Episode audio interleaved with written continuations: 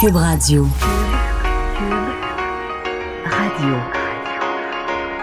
Cube Radio. Le retour de Mario Dumont. 2 heures d'info. De 15 à 17. Il provoque et remet en question. Il démystifie le vrai du faux. Mario Dumont et Vincent Dessureault. Le retour de Mario Dumont. C'est vendredi, bienvenue tout le monde, bienvenue à Cube Radio. Nous allons passer ensemble les 2 prochaines heures. Bonjour Vincent. Salut Mario, ça va bien? Oui, ça va bien. Même ça me t'a l'air... On commence souvent l'émission en riant parce que Y, souvent c'est dans ces heures-ci qu'on voit sa candidature. Sa caricature? Sa caricature, oui. Ouais. Et on voit, parce que j'allais dire les candidats, on voit les chefs hier qui étaient au débat, tous en oiseaux. Tous en perroquet. Il y a un perroquet orange, un perroquet vert, un perroquet éplumé, un perroquet bleu. Et moi, c'est le regard d'Andrew Scheer. Ah oui? Il me fait quand même beaucoup rire. Un petit peu ronds, un petit peu fixe. Un peu figé, oui. Mais la question, c'est est-ce que... Tu regardes Y là, qui met cette caricature-là en ligne.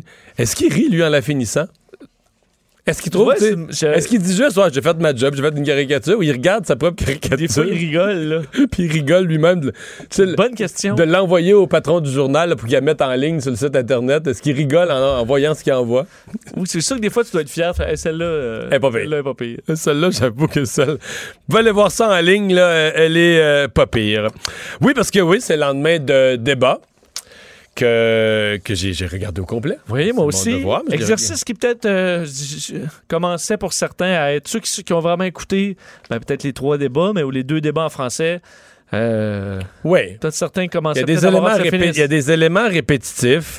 Il y avait quand même hier beaucoup de sujets, parce que bon, c'était encore assez court. On a quand même couvert beaucoup de matières. À mon humble avis, certains éléments de matière qui s'adressent plus à un public politisé, là, informé, politisé, mais... C'est sûr que quand Elisabeth May parle constamment du projet de loi Omnibus, là, c'est pour bien des gens aussi, ce genre de terme-là, ça veut... Ouais, mais tu sais, c'est parce que, mettons...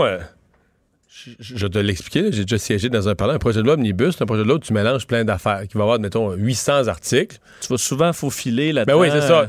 Une affaire, je sais pas, je me souviens, il y avait amené un projet de loi omnibus sur les affaires municipales à Québec, mais tu avais des changements aux règles de l'environnement, d'autres sujets, qui fait que t'as pas un projet de loi spécifique, tu fais des changements dans d'autres ministères, mais ça passe dans un projet de loi, ce qu'on appelait autrefois les projets de loi mammouth.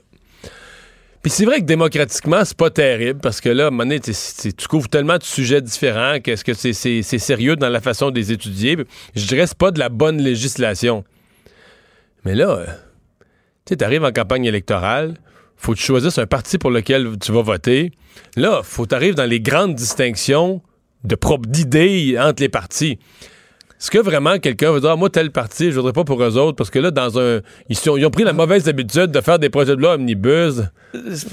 Effectivement, c'est ça que je trouvais que on revient souvent là-dessus puis c'est moins ça intéresse personne. Ouais, c'est une affaire interne au Parlement, c'est comme si, changez vos règles au Parlement si vous voulez plus ça, mais est-ce que vraiment la population va conspuer un parti parce que ce qui a été, je pense, admirable, c'est qu'on se demandait est-ce que la commission allait faire changer un peu la façon de faire après le débat anglais qui avait été vraiment pénible, et ils l'ont fait. Ils ont fait mieux. Ça a paru, les débats mais juste le fait qu'il y a un animateur, là, ça, je pense que c'est un plus, là. Et il l'a bien fait, Patrick Bruel, regarder les gens en contrôle en général. Ah ouais. Les journalistes qui sont venus poser des questions, on peut pas pointer un journaliste en disant ça, c'est quelle question biaisée, comme on a pu le voir dans le débat en anglais. Je pense que les questions étaient correctes, bien posées. Non, c'était bien fait. Là, on est le lendemain, donc, ceci dit, il n'y a pas eu de gagnant, je pense, pas eu de gagnant frappant. Maxime Bernier a eu quelques bonnes lignes. Personnellement, je considère que les autres lui faisaient des passes sur la palette. Là, je l'ai écrit ce matin. Moi, à un moment donné, j'étais comme mal à l'aise de dire... Attends, une question est posée sur le fameux train là, qui passerait par Trois-Rivières, le train... grande fréquence. Grande fréquence Québec-Montréal. Tout le monde dit oui, puis oui. Puis là, après ça, on demande une autre affaire. Les personnes âgées, augmenter les pensions, oui. Puis Maxime Bernier a eu comme... la décence de dire, non, moi, pas que je vous dis non, mais je dis pas oui à tout le monde. Là, d'abord, faut régler le déficit, puis on peut pas... Quand on aura l'argent, on va leur donner. C'est parce que t'as l'impression que n'importe qui du public... C'est encore pire quand c'est une question du public, mais les questions de journalistes aussi. Quand quelqu'un demande quelque chose, tu lui dis oui. Ben, en fait, il y a eu au moins trois questions, là, une après l'autre, où c'est des grands projets. Puis tu as eu, là, effectivement, les personnes plus âgées, le train. À chaque fois, tout le monde s'entendait. À chaque fois, c'est des milliards, là. Ben oui, c'est des immenses projets. Donc, puis le train, je suis un peu d'où ça sort, ça. Il n'y a personne. On couvre la campagne depuis le jour 1, puis... on n'en a jamais fait un enjeu. Ben, localement, à Trois-Rivières, je pense que oui, on en parlait. Sauf que, je veux dire, c'est tout un projet, là. Je veux dire, c'est pas un projet de 5 millions, là. C'est un immense projet de faire Québec-Toronto avec des trains du genre.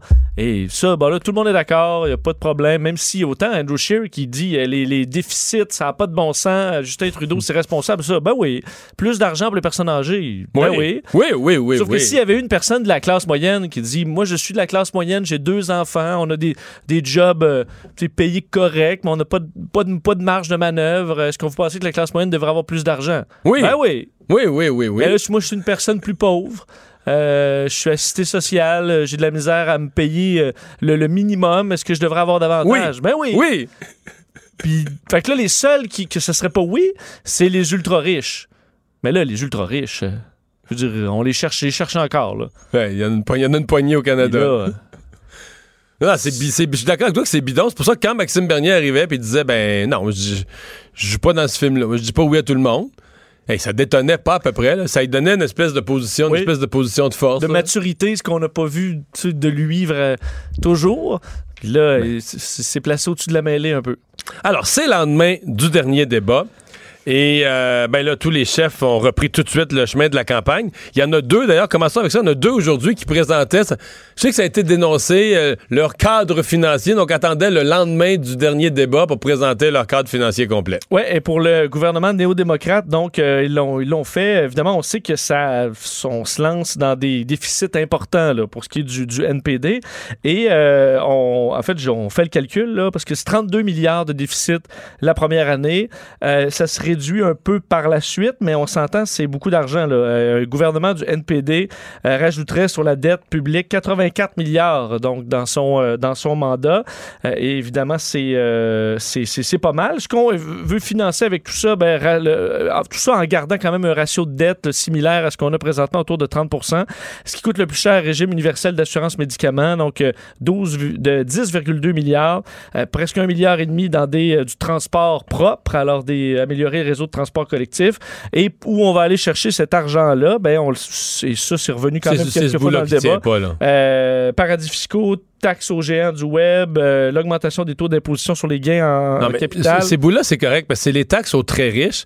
C'est qu'eux autres font l'hypothèse que les gens riches, ils déplaceront pas leur argent, qu'ils vont juste, tu vas leur demander, tu vas les surtaxer, puis ils vont dire oui. François Hollande avait essayé ça, puis les fortunes ont quitté la France. Tu peux pas imposer le monde à 80%. Et dans le cas des conservateurs, il y a une différence de fuseau horaire, parce que lui est rendu comme les Britanniques, et je pense, je sais pas à notre heure, à quelle heure, ça va peut-être vers 16h, mais je sais que c'est en après-midi, en Colombie-Britannique. Donc, à notre heure, là, on approche l'heure du souper. On va avoir effectivement, c'est le cadre fameux chiffre. Est-ce que de faire ça le lendemain du dernier débat, à première vue, tu dis, OK, ben, il voulait pas... Moi, là, à l'élection de 2007, c'est l'élection, si tu te souviens, où on nous a crié après pour notre cadre financier toute la campagne. On l'avait sorti un peu tard. Je me souviens, oui. Ben, c'était la plus belle élection. On a fait élire plus de 41 députés, là. OK. En d'autres termes, le monde s'en fout, ça n'a pas de bon sens. Puis je les comprends. Moi, là, qui m'intéresse aux finances publiques, je regarde les promesses des partis en gros, je regarde le réalisme financier de ça. Mais t'as-tu vu c'est quoi un cadre financier? C'est que tu essaies de faire balancer revenus-dépenses, mais tu veux dire, mettons, là, ils font un cadre financier, là. T'sais, en décembre prochain, il y a un ralentissement économique, les prévisions économiques, tout le cadre, là, il est tout tombe à l'eau. Là. C'est sûr que ton cadre, tu vas le faire en fonction que l'économie va bien, parce qu'en plus, toi, tu vas faire rouler l'économie comme jamais. Là. Oui, c'est ça. C'est sûr que tes calculs là, pour dans 3 ans, ça vaut rien. Ça roule sur l'or. Ça vaut rien. Ça montre juste un petit peu... T'essaies de mettre ça dans un scénario un tant soit peu réaliste. Mais prenons le cas du NPD. Là. C'est que tu travailles avec des hypothèses. Le NPD, dis-moi, voici le nombre de riches qu'il y a, voici ce qu'ils ont comme fortune, puis moi, je vais surtaxer ça comme ça l'a jamais été dans l'histoire du Canada. Puis là, tu te dis, tu fais une règle de trois, une multiplication, voici les revenus que ça m'amène. Mais tu comptes aucunement que les gens là, à haut revenu là, vont s'en aller. Mais ils vont s'en aller, là. Ou ils vont déplacer leur argent, ils vont dire, t'es-tu fou? C'est quoi ce qui se passe là au Canada? Il y a un malade qui a été élu à la direction du Canada. On comprend pas ce que, mettons, tu dis 80% maintenant là, de l'argent des multimillionnaires, on le prend, là, mais que ces multimillionnaires-là, ils ont tous les moyens d'aller ailleurs. Là. Ah oui, ils vont fuir tout de suite. Là, ils vont dire, ben oui, mais je veux dire, ils vont fuir. Ils vont faire comme n'importe qui. Si je te dis, moi... Si ben je te dis, moi, à soir, je m'en vais chez vous puis que je vide ton portefeuille, là, tu vas barrer à la porte. Là. Non, non, mais je sais parce que ça, des fois, on se dit ça, ah, les ultra-riches, ils ont toutes les passe-passe, mais les gens sur leur rapport d'impôt, là, dès qu'ils peuvent ben oui, tout le monde prend des exemptions. Là, ils vont le faire. Là. Mais c'est parce que l'hypothèse, c'est qu'ils paieraient rien, mais mettons, quelqu'un qui a une fortune, mais des fois, des fortunes qui datent de 2 générations. Là. Bon, puis ça s'est bâti, mais ils ont tous payé leurs impôts là-dessus, là. Tu sais, la fortune s'est accumulée. Mettons, ça fait 2 générations que ton grand-père a eu une business, bien content pour lui, puis... Mais, bon, on peut être jaloux, là. On a le droit d'être jaloux, là, de chialer, puis de dire, ah, lui, il est chanceux, son grand-père a fait de l'argent. Mais je veux dire, son grand-père, là, chaque année, là, il a payé ses impôts, puis il a payé son taux d'imposition, puis c'est de l'argent qui a déjà été imposé. C'est pour ça que tous ces impôts, quand il avait essayé ça en France, ça fait des guerres. Les impôts sur les fortunes, là, ou des fortunes accumulées, là. Ah, tu peux mettre une métier en France, là, les fortunes, ça quittait le pays, ça s'en allait en Belgique, au Royaume-Uni, ça quittait le pays, là. Parce que... Les paradis fiscaux... Bon, les paradis fiscaux, tu peux toujours t'y attaquer, mais c'est très compliqué. Fait que de mettre dans ton budget que tu vas t'attaquer aux paradis fiscaux, puis que dès la première année, là, les milliards vont rentrer, ça, c'est mentir aux gens. Ouais. Parce que s'il y avait une solution simple, on l'aurait déjà fait. Là. Voilà. Mais je dis pas que tu pourrais mener un combat plus énergique contre les paradis fiscaux, oui, puis espérer qu'en dedans d'un certain nombre d'années, ça va faire rentrer des nouveaux revenus, oui. Mais de dire que... Toi, avec les paradis fiscaux, dès la première année, tu vas faire l'argent va rentrer dans un coffre, là. C'est pas. C'est un petit peu optimiste. C'était M. Trudeau, lui, qui était. Tu voulais parler du bloc? Ouais, le bloc qui revient dans le fond. Je me suis demandé s'ils n'ont pas vu J.E. hier soir, là. Oui, ben c'est ça. Mais en fait, il faut dire que la question, quand même, est revenue dans les débats francophones, du moins, la question de la sécurité de nos données à la suite de ce qui s'est passé au Québec, surtout avec Desjardins. Et le chef bloquiste, Yves-François Blanchet, qui s'est engagé à déposer un projet de loi pour mieux encadrer la gestion des données personnelles des citoyens donc par les banques. Il a dit que c'était pour l'instant les lois plutôt laxistes et que les banques faisaient leur propre contrôle et que ça devait changer. Alors on veut augmenter entre autres les pénalités lorsqu'il y a des fuites. On veut forcer les banques à dévoiler lorsqu'il y a une fuite aussi, à ne pas attendre évidemment pour que les gens puissent réagir. Processus de contrôle d'identité plus rigoureux et compagnie. Alors c'est ce que Yves-François Blanchet promet. Mais c'est pas ce qu'on a retenu peut-être le plus de son point de presse parce qu'il a fait un aveu, entre autres, qui est bien relaté par Le Devoir. Oui, comme quoi, Yves-François Blanchet n'était vraiment pas très content lorsqu'il a appris ce qui s'est passé au niveau de certains de ses candidats sur les réseaux sociaux dans les dernières années au sujet des musulmans. Il aurait dit, il y a quelques mots non laïques que j'utiliserais ici, donc qui ont été dits à ce moment-là. Alors, on comprend qu'il... En disant, il y en a sacré un coup. Il y en a sacré un coup.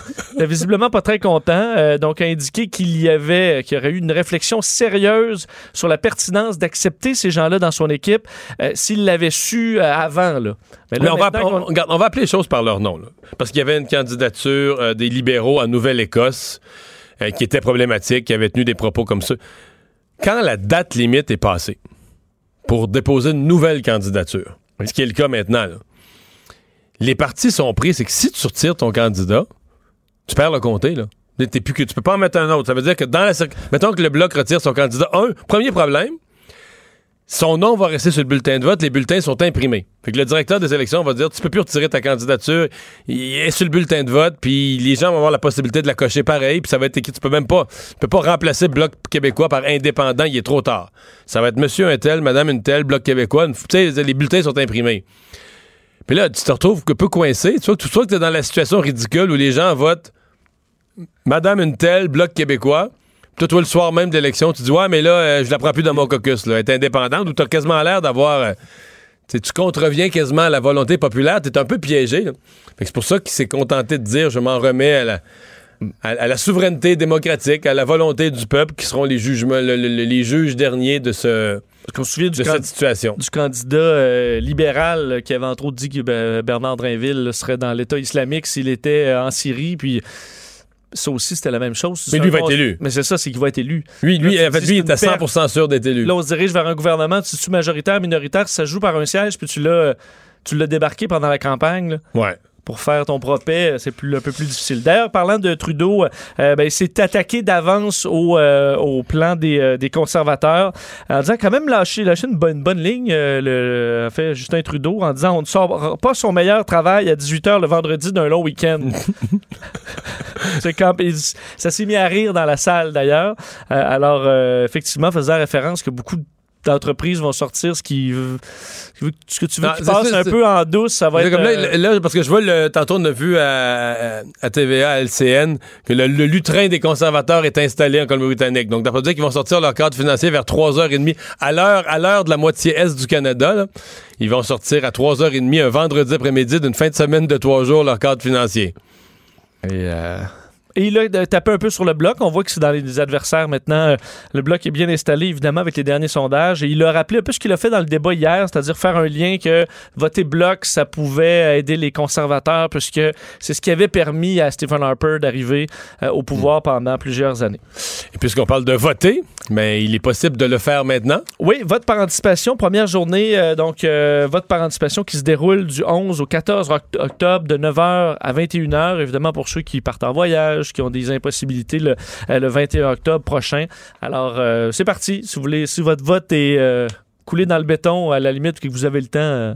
D'ici à lundi soir. Exact. Plaidoirie, donc, on arrive vraiment à l'étape finale, la plaidoirie de la couronne dans le dossier Hugo Fradette. On se souvient qu'hier, c'était la défense qui avait exposé... espèce de déroulement des événements, mais tel que vu par Fradette, là, qui serait un peu victime de la situation. Donc là, la couronne répliquait aujourd'hui. Oui, maître Steve Baribeau, qui est allé rappeler un peu ce qui s'est passé dans le procès, mais a voulu mettre ça assez simple pour les jurés, en disant que oui, dans le procès, on a vu quand même 31 témoins, il y a 100 pièces là, de preuves qui ont été présentées aux membres du jury. Mais il dit, oui, les chiffres sont impressionnants, mais l'affaire au niveau des faits est assez simple. Alors, il voulait ramener ça au plus simple, c'est-à-dire que seul verdict possible, selon eux, c'est un verdict de culpabilité à l'endroit des deux chefs de meurtre prémédité. Nous sommes ici parce que M. Fradette est incapable d'accepter sa relation qui se terminait avec Véronique Barbe. Alors, c'est ce que l'avocat est allé raconter.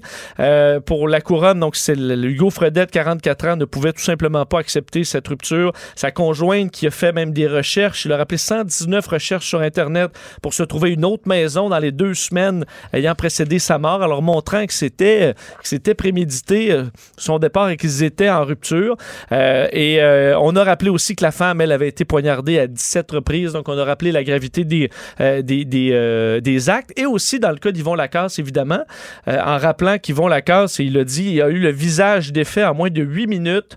On dit tout simplement que c'est prémédité dans la mesure où Fradette faisait ça pour lui voler son véhicule. Croyez-vous vraiment qu'Hugo Fradette, quand il a dit qu'il a arrêté à la halte routière de la Chute, moins d'une heure après avoir tué Véronique Barbe pour faire ses besoins, son histoire là, de qui croyait qu'Yvon Lacasse voulait enlever l'enfant, puis que dans le fond c'était pour le défendre, qui est allé le porter dans le bois par respect pour pas le laisser sur l'asphalte, visiblement la couronne n'embarque pas là-dedans. Alors la plaidoirie de la couronne qui se poursuivait cet après-midi, le jury 9 hommes, 3 femmes, va recevoir la semaine prochaine les directives finales de la juge Myriam Lachance, puis ensuite ce sera la délibération. Est-ce qu'ils vont délibérer longtemps? C'est ça qui sera à surveiller. On ne sait jamais trop là-dedans. Ouais. C'est sûr que dans les procès pour meurtre, il y a toujours un moment, même si tout le monde peut-être sera dans le même sens ou pas, mais tu te passes quand même en revue un peu de tout. Oui, si tu condamnes quelqu'un pour la prison à vie, faut que tu regardes ça sérieusement dans tous les scénarios.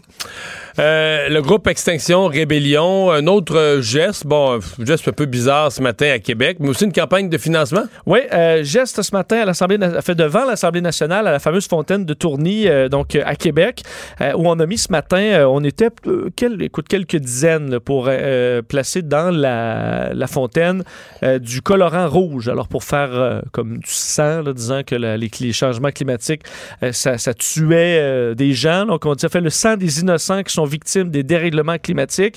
On a fait ensuite ce qu'on appelle un die-in, c'est-à-dire que les gens font semblant d'être morts autour de la fontaine. Donc, plus, évidemment, ça n'a pas causé de problème. Les automobilistes, à mon avis, préfèrent ça, ce genre de démonstration-là, qui dérange un peu moins la vie quotidienne. Le collectif compterait à Québec 50 à 60 adhérents. Donc, action symbolique. C'est une troisième action en quelques jours à Québec. Mais il n'y a pas eu de problématique comme à Montréal pour ce qui est des manifestants de Québec. On a mis des banderoles, entre autres, au-dessus d'Henri IV sur un viaduc et tout ça. Est-ce qu'on en fera davantage? Ça reste à voir. Samedi prochain, la Ville de Québec prévoit d'ailleurs qu'il y ait des manifestations à Sainte-Foy, Saint-Roch et Limoilou. Les gens qui seront habillés en noir. Alors, on peut s'attendre à ça en fin de semaine. Quoi que le samedi étant demain. Oui. Alors, à surveiller. Dans la curiosité, d'ailleurs, du groupe Extinction Rébellion, quelque chose qui a attiré mon attention, c'est ce qui se passe en France, alors qu'ils se sont retrouvés sur des mêmes lieux de manifestation avec les gilets jaunes. Je dois avouer, je dois être pas intelligent, mais je comprends plus rien, moi. Bon, je vais t'expliquer ce qui s'est passé un peu là-dedans. Il faut dire qu'en France, ils sont habitués des manifestations en tout genre. C'est des pros. C'est des pros. Les militants de Extinction Rébellion occupent, eux, depuis le 7 octobre, un pont et une place au centre de Paris, là, à Châtelet, et qui ils se sont, sur la place du Châtelet, rencontrés entre eux, un groupe d'Extinction Rébellion et une trentaine de gilets jaunes. Et ils ont décidé de se faire une cabane. Et parce que là, initialement, tu penserais, quand j'ai vu l'article, j'ai dit ça s'est tapé sa gueule. Parce que c'est les deux extrêmes, là. Je veux dire, t'as ceux qui militent pour dire la fin du monde arrive, il faut que les gouvernements prennent des actions radicales, énergiques, changent tout. La décroissance. C'est ça. Et t'as les autres qui ont combattu, mais à mettre le feu, à se battre avec la police, à vouloir détruire le pays, parce que le gouvernement avait imposé une taxe sur le carbone. Un peu comme ce que M. Trudeau, ce qui s'est fait ici au Canada. Là. Oui, augmentant le coût de l'essence. Le coût de l'essence. Puis là, les gilets jaunes, c'est ça. Les gilets jaunes, c'est le principe. Ce sont des automobilistes, donc des représentants de la classe moyenne ordinaire des automobilistes, qui disent, là, environnement ou pas, là, nous autres, on n'en peut plus, là, puis ta taxe sur l'essence, non merci. Et eux, sur quoi ils tapent, c'est on veut un bon niveau de vie, là. Puis là, ben, c'est ça. Eux, c'est le niveau de vie. Alors, c'est pas la qualité. Ça prend de la croissance. Non, là. Ça n'a pas rapport au GES. Ben là, comment ils peuvent travailler? En fait, la seule chose que ça démontre, c'est qu'à un moment donné, c'est comme t'es choqué contre tout. Puis manifester, c'est un jeu. Là. Tu manifestes pour manifester. Tu manifestes parce que t'aimes ça avoir une cause. C'est plaisant aussi. Ben oui, puis tu chiales contre le gouvernement. Ben. Parce que là, ils ont fait la cabane de la convergence. Hein? Donc, ça s'appelle comme ça. Ils ont construit une cabane. Chauffée au mazout? Non, je pense pas. Mais les deux groupes se sont trouvés des points en commun. Bon, tu vois. Ils ont quand même fait cet effort-là. Entre autres, le fait que les plus gros pollueurs, c'est les plus riches. Ceux sont d'accord là-dessus. Ceux qui prennent l'avion une fois par mois. Et ceux qui surconsomment des vêtements et des produits high-tech. OK. C'est ce qu'ils ont trouvé. Effectivement, il a fallu qu'ils discutent à un certain moment, là. Mais et les membres des gilets jaunes... Excuse-moi, mais ça rajoute au ridicule. C'est que tu manifestes, puis là, tu t'inventes un ennemi. Là, les riches, c'est un ennemi naturel. Là, mais je veux dire, t'as aucune cohérence dans la cause. Là, parce que, je veux dire, si le gouvernement français faisait ce qu'Extinction Rébellion demande, le lendemain, les gilets jaunes mettraient le feu. Ben oui. Dans tout Paris, là. Oui. Parce qu'il y a des postes perdus, puis l'économie en décroissance, ça fait ça, là. Ben oui, puis c'est pas vrai que tu pourrais mettre une taxe sur l'essence qui ne touche que les gens qui gagnent 1 million et plus. Voyons. C'est pas et possible. La partie, mettons, super riche, là, qui voyage en avion, versus le 1 million de personnes qu'il y a dans le ciel en tout moment, là, dans le monde. Et il y a quand même du monsieur, madame, tout le monde de pays occidentaux, on s'entend, là, mais qui voyagent. Ben oui. Ça, on peut pas s'exclure de ça, là. Mais non, les jets privés puis tout ça, je comprends que c'est symbolique, puis des fois c'est drôle quand des gens qui se prétendent comme des grands environnementalistes, comme Kim Kardashian, là, qui veut rencontrer Greta, mais qui voyage en 747, mais il reste que, dans l'ensemble des vols, là, c'est pas tant que ça, là. Le gros des vols, la masse des vols, c'est des vols commerciaux avec des billets à quelques cents piastres le billet.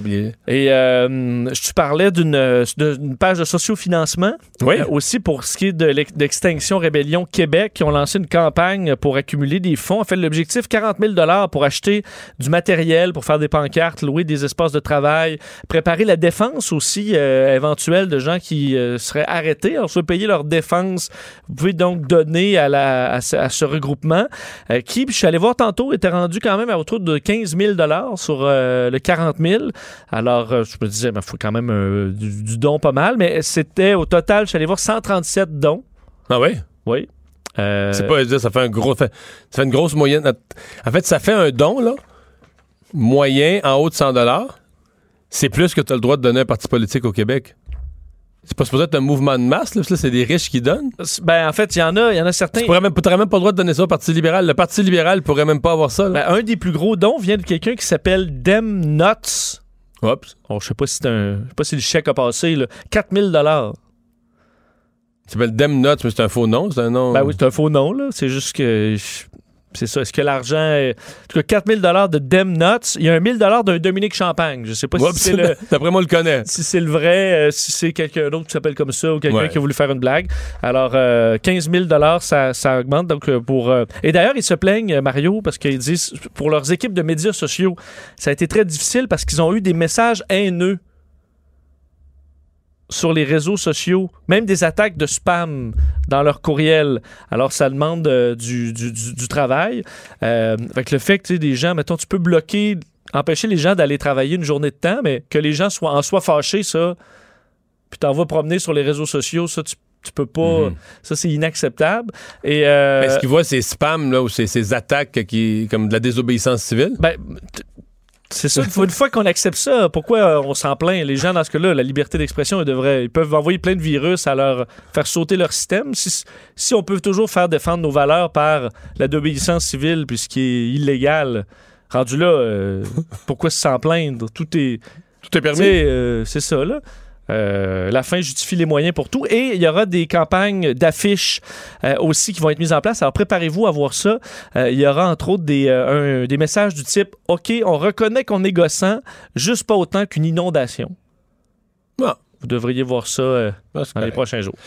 On vient en France, on a parlé des Gilets jaunes, mais on a fait une entrevue plus tôt cette semaine sur le fait qu'en France, il y avait une inquiétude après ce qui est arrivé à la préfecture de Paris où un employé a carrément tué au couteau ses collègues. On se disait, on a peur qu'il y ait d'infiltrer un peu partout dans le gouvernement français des radicalisés islamistes dangereux. Et là, moi, si j'étais français, j'avoue que je serais inquiet. Là, aujourd'hui, on a procédé à 2 arrestations. Oui, mais en fait, 2 policiers qui ont été désarmés, c'est ce qu'on dit présentement, sur des soupçons de radicalisation. Non, mais ce que je veux dire, c'est hier, ils étaient policiers armés, là. Oui, puis là, ils ne sont plus. Ils les ont désarmés parce qu'on a peur d'eux. Oui. C'est quand même assez spécial. Il faut comprendre que là, vu ce qui s'est passé carrément au sein de la préfecture de police de Paris, on a lancé une demande, ou du moins qu'on soit vigilant pour des signes de radicalisation chez certains policiers. Et ça a amené, selon le Parisien, le préfet de police Didier Lallemand a rédigé une note en disant l'ensemble des directeurs de services devraient signaler immédiatement à leur hiérarchie les signes d'une possible radicalisation d'un agent. Et depuis ce temps-là, 2 policiers qui exerçaient donc leur travail, qui étaient effectivement armés, ont vu leurs armes être retirées à la suite de signalements. Ce qu'on dit au commissariat de Villeneuve-la-Garenne, c'est dans les Hauts-de-Seine, un policier qui était dans la brigade anticriminelle. On lui a enlevé son arme parce qu'on a remarqué récemment plusieurs changements. Entre autres, l'agent faisait des prières au travail, refusait de serrer la main aux femmes, se montrait prosélyte. Donc, plein de signaux comme ça qui s'ajoutent rapidement. Alors, on n'a pas pris de chance et on l'a retiré du service. Un policier aussi qui a été... ce policier-là avait été révoqué, mais a réintégré après avoir déposé un recours devant le tribunal administratif. Alors, il a pu revenir. Un autre policier de la région parisienne vu subir le même sort. Tout ce qu'on a sur lui comme information, c'est qu'il s'est converti à l'islam vers 2011. Je pense qu'il y a quand même plus que ça comme signe inquiétant, mais... ça doit être spécial pour les... Mais l'atmosphère, là? L'atmosphère dans un poste de police, il y a des policiers musulmans, puis tu sais, OK, qu'est-ce qui est... Parce qu'il y en a probablement plein qui sont aucunement radicalisés puis qui doivent subir un peu les contre-coups de tout ça. Situation vraiment tendue. On va faire une pause. Dans un instant, on continue nos entrevues avec des candidats à l'élection fédérale. On va parler aujourd'hui au doyen, le doyen des députés du Bloc, le doyen des députés de l'Assemblée, de la Chambre des communes aussi, Louis Plamondon, lui qui a connu les beaux jours du Bloc, des moins beaux jours du Bloc. J'ai hâte de voir ce qu'il pense de ce qui se passe ces semaines-ci. Mario Dumont et Vincent Dessureault. Le retour de Mario Dumont. Après l'avoir lu et regardé, il était temps de l'écouter. Cube Radio. On est de retour. La campagne électorale qui se continue. On fait à chaque jour, depuis 2 semaines maintenant, des entrevues avec les candidats de tous les partis qui sont sur le terrain. On peut voir comment la campagne se déroule en région. Aller chercher en même temps différentes expériences. Mais notre invité d'aujourd'hui, son expérience, elle est particulière parce qu'il en a vécu des campagnes. Il a été élu pour la première fois à la Chambre des communes sous la bannière des conservateurs avec Brian Mulroney en 1984. A fait le saut avec le Bloc lors de la fondation du Bloc au début des années 90 pour être réélu sans relâche depuis. Louis Plamondon, député sortant, candidat dans Bécancour-Nicolet Sorel pour le Bloc québécois. Bonjour. Oui, bonjour. Louis, vous avez connu les beaux, les moins beaux, les plus difficiles moments du Bloc. Qu'est-ce que vous pensez des 2-3 dernières semaines? Ah, c'est comme une résurrection, mais on la sentait venir. Quand M. Blanchet a annoncé au début de décembre, qu'il avait l'intention de se porter chef, moi, je l'avais rencontré quelques fois, puis on le souhaitait sa venue, là. Et puis, qu'elle a dit immédiatement, là, les cartes de membres, ça rentrait, le financement a recommencé à rentrer, la motivation s'est installée, l'unité dans le parti. C'est incroyable l'effet que cet homme-là a eu lorsqu'il a annoncé qu'il avait l'intention de venir. Imaginez-vous quand il a été choisi chef après, puis qui a fait le tour du Québec. C'est pas arrivé spontanément, ça. Là. Je comprends. Mais vous reconnaîtrez que dans le public, probablement que ça a stabilisé les choses à l'interne, réunifié le parti qui était dans un état piteux, mais dans le public, il ne s'est pas passé grand-chose avant le déclenchement de cette élection-ci. Dans le public, en général, non. Mais il voyait quand même qu'il y a des candidatures qui s'annonçaient d'une, puis deux dans certains endroits, trois dans d'autres endroits, puis il voyait bien que le Bloc bourdonnait, grouillait, là. Et c'est ça aussi, le public s'en rendait compte, puis surtout la qualité des candidats qui s'annonçaient pour le Bloc, ça surprenait aussi dans le public. Je parle du public en région, là. Mm-hmm. Et puis là, donc ça a fait en sorte que c'est tout ça, là, qui a fait que le Bloc était en attente de monter. Il restait toujours à 18, à 19. Des fois, il montait à 20, il rebaissait à 17, puis tout ça. Puis on disait, à un moment donné, ça va enclencher. Et je pense que le moment, c'est le premier débat en français, là. Ça a fait tout un changement. Ouais. C'était incroyable. Vous l'avez senti sur le terrain, vous qui avez de l'expérience en porte-à-porte le lendemain matin, là? Le lendemain, j'avais le salon des aînés à Sorel-Tracy au centre d'achat. Il y a une 40aine de tables pour tous les services que les aînés peuvent avoir. Donc, ils étaient très nombreux là. Il y avait de la danse, il y avait de la musique. Bon, et puis, il y avait des tables d'information sur tout. Et je me promenais et il y avait une personne sur 3 au minimum qui me disait « Hey, t'es bon ton chef, hein? Hey, il est donc bien bon, M. Blanchette. Hey, j'en avais un solide, là, hein? » Je parlais pas de ça, là. Je faisais juste « Bonjour, ça va? » Moi, quand je rencontre les gens, là, je parle pas du programme, je parle de rien, je fais simplement une petite je suis dans ma tournée de salutations avant l'élection, bonjour, puis ils me connaissent toutes là, après ma 11e campagne. Puis là, jamais j'avais vu ça. Pas moi, quand parle, eux autres, ils parlaient du chef, puis du chef. Je dis, il y a quelque chose qui se passe. Ça, à un moment donné, ça va arriver des sondages, c'est certain, puis des coups, ça bang, ça a explosé, ouais. Là. Ça a explosé, vous le dites, moi je sens ça aussi. Ça va être des gains pour le Bloc ou ça va être une vague? Ça va être des gains sûrement. Écoutez, là, on en avait 10. Notre objectif, c'était 20 députés. On parle plus de ça, là. Si vous aviez 20, aujourd'hui, avec l'état des choses, si vous aviez 20, vous seriez déçu en batèche, là. En fait, ce serait un très gros pas de fait. C'est toujours notre objectif, mais quand on voit les sondages, là, on regarde plus haut, là. Tu sais, là, 30 nous apparaît faisable en masse, là, tu sais, là, mais... Plus que 30 aussi, là. Oui, c'est plus que 30 selon les sondages actuels, ouais. Là, mais il reste une grosse semaine, et là... Qu'est-ce qui vous fait peur, là? Qu'est-ce qui peut casser une vague comme ça, là, à 10 jours du vote? Les canons vont tous se tourner vers nous, là, tu sais. Alors, on va être attaqué de tous bords, on va sortir les vieilles théories, là, puis tout ça, puis la peur, puis attention, si c'est un gouvernement minoritaire, ça ne durera pas longtemps, alors que le Bloc, au dernier gouvernement minoritaire, avec Stephen Harper, Ça a duré 3 ans. Parce qu'on arrachait un petit bout, on votait pour, on mettait nos conditions pour le budget, puis ils nous en concédaient la moitié, puis on disait « OK, on va voter pour ». Alors, on faisait beaucoup de négociations, puis le gouvernement n'avait pas le choix pour se maintenir. Alors, imaginez une situation où le gouvernement, avec, je sais pas, 35 ou 40 députés du Bloc, là, ce serait comme dans le bon temps où on a obtenu de nombreux gains pour le Québec. Là. Mm-hmm. Parce que... vous avez connu la vague de Lucien Bouchard, la première élection du Bloc. Là, oui. Je remonte en 1993, on remonte quand même un bout en arrière, ouais. Mais vous étiez là, vous l'avez vécu. Est-ce que ça ressemble à ça? Il y a une grande ressemblance, parce que quand on est arrivé, on a fondé le Bloc, là, c'était en 91, on était 5 conservateurs puis 2 libéraux qui avaient laissé. Et puis, on fondait ça. Il y a eu bien du monde à la fondation. Mais après, là, on n'avait pas d'argent, un peu comme qu'on a vécu cette année, là. Pas de sous, on a commencé à nommer des candidats et tout. Mais là, quand ça a parti, là, par contre, dans les sondages, un an avant l'élection, on atteignait parfois 40 %. Alors que là, un an avant l'élection, on vous disait mort, cette fois-ci. Oui, là, c'est différent. On nous mettait à 16, là, tu sais. Ouais. Alors là, il y a une différence. Mais là, la progression, cependant, je sens le même rythme que pendant l'élection, ça montait tout le temps. Et à un moment donné, là, on pensait qu'on aurait 60 comtés. On a eu 54, mais il y en a 2 qu'on aurait dû avoir. Je comprends pas qu'on n'ait pas eu. Là, on a perdu par quelques centaines de voix. C'est la faiblesse de nos candidats parfois aussi, dans certains secteurs. Mais là...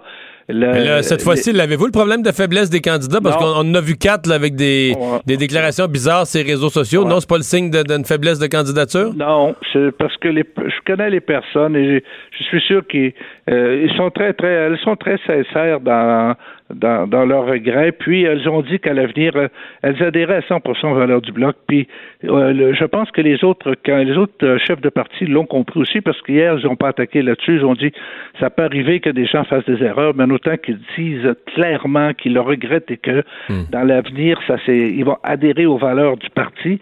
Ça a été le cas chez les conservateurs partout, là. Alors, il faut tourner la page, mais je sens qu'on a une équipe, par exemple, qu'on soit à Saint-Hyacinthe, à Drummondville, moi, dans mon entourage, là, je trouve ça, et surtout dans, tu sais, des gars comme Bergeron qui reviennent là, dans la Montérégie, là, c'est signe de qualité de candidat puis de victoire potentielle. Mmh. Bon, vous dites les canons vont se retourner vers nous, les autres partis vont nous attaquer. Un des angles d'attaque, puis on l'a entendu hier soir, je l'ai entendu ce matin, j'avais un débat à LCN avec des candidats, c'est le fait que le bloc promet, je sais pas, exemple, des augmentations dans les pensions de vieillesse, le bloc promet des choses et ne sera jamais au pouvoir. Là. C'est quand même un clou sur lequel les autres retapent toujours. Ouais. C'est facile de promettre quand on sait que de toute façon, on n'aura pas à faire un budget ou on n'aura pas à implanter ces décisions-là. En 1949, les créditistes promettaient l'assurance chômage, il n'y avait pas un député. Et puis dans l'année même, le gouvernement a trouvé l'idée tellement bonne qu'il l'a mis en place. Tu sais. Et puis le CCF, là, c'était pas fort, ça, quand il a promis une assurance santé. C'était tout un langage des années 70, ça. Puis ça s'est répandu partout. À chaque fois que tu as une bonne idée, mon père disait toujours, une bonne opposition, ça fait un bon gouvernement. Alors, quand on a une bonne idée, par exemple, quand M. Duceppe dit à M. Harper, pourquoi n'inversez-vous pas la preuve pour les groupes criminalisés? Au lieu de dire, on doit prouver qu'ils ont acheté ça avec de l'argent sale, on va leur demander, montrez-nous que vous l'avez acheté avec de l'argent propre, votre yacht, votre bicycle, puis votre maison. Et ils sont pas capables, donc ça favorisait terriblement les enquêtes pour la police. Donc, l'idée était bonne, ils ont embarqué, ça a été la même chose dans bien des domaines. L'histoire, par exemple, de la formation professionnelle, le premier grand dossier du Bloc, là, on a réussi, après 470 interventions, on a réuni des forces vives, syndicats, conseil du patronat, chambres de commerce, les universitaires, les associations étudiantes, une résolution unanime du gouvernement disant qu'il faut absolument transférer en un seul endroit la formation professionnelle. Et avant d'aller en élection en 97, M. Chrétien signait une entente avec le Québec. 250 millions par année, 1100 fonctionnaires fédéraux ont été transférés au Québec. Et la formation professionnelle, maintenant, se fait toute au Québec. Alors, ça c'est le Bloc qui a initié cela. Que ce soit la bataille des fromages ou les crus, toutes les batailles qu'on a menées pour le déséquilibre fiscal, par exemple, on a obtenu 3,1 milliards. Alors, il y en a une trentaine de cas comme ça qu'on a gagnés. Alors, c'est simplement par un débat, puis quand le débat, par exemple, l'école vétérinaire à Saint-Hyacinthe, le gouvernement, il était pour perdre leur crédibilité nord-américaine. Le gouvernement voulait rien savoir de ça. Et nous, on a décidé d'attaquer sous l'angle que c'est la seule l'école vétérinaire francophone d'Amérique du Nord, et vous la laissez tomber, puis vous dites que vous défendez les droits des francophones.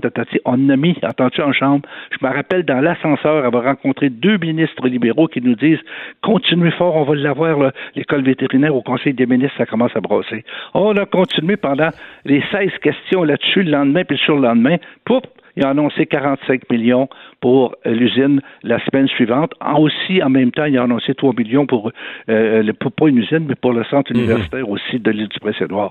Mais c'est comme ça, on monte le dossier sur la place publique, puis on se fait appuyer par l'ensemble des forces vives du Québec, et c'est comme ça qu'on amène le gouvernement à prendre en charge un dossier du Québec, puis à l'accepter. Mais tandis que là, à l'heure actuelle, les 40 députés libéraux sont assis, ils disent pas un mot. Les députés conservateurs restent assis sur tous les dossiers. On les a vus sur SNC-Lavalin, ils ont posé des questions à mort pour abattre SNC-Lavalin, une usine, un fleuron au Québec. Ça n'a pas de bon sens, qu'on n'utilise pas la loi de la réparation. Ils l'ont votée pour il y a un an, puis tous les pays démocratiques ont ça, cette loi de la réparation. 300 millions immédiatement, plutôt qu'un procès qui va aboutir à ce que la compagnie soit démantelée, puis qu'il n'y aura pas une scène qui va être versée. Ça n'a pas de bon sens. On va perdre les 800 jobs d'ingénieurs qu'il y a là, ça n'a pas de bon sens. Alors là, ces dossiers-là, les conservateurs ont préféré faire de la petite politique là-bas. Ils n'ont pas voulu se lever les députés en chambre.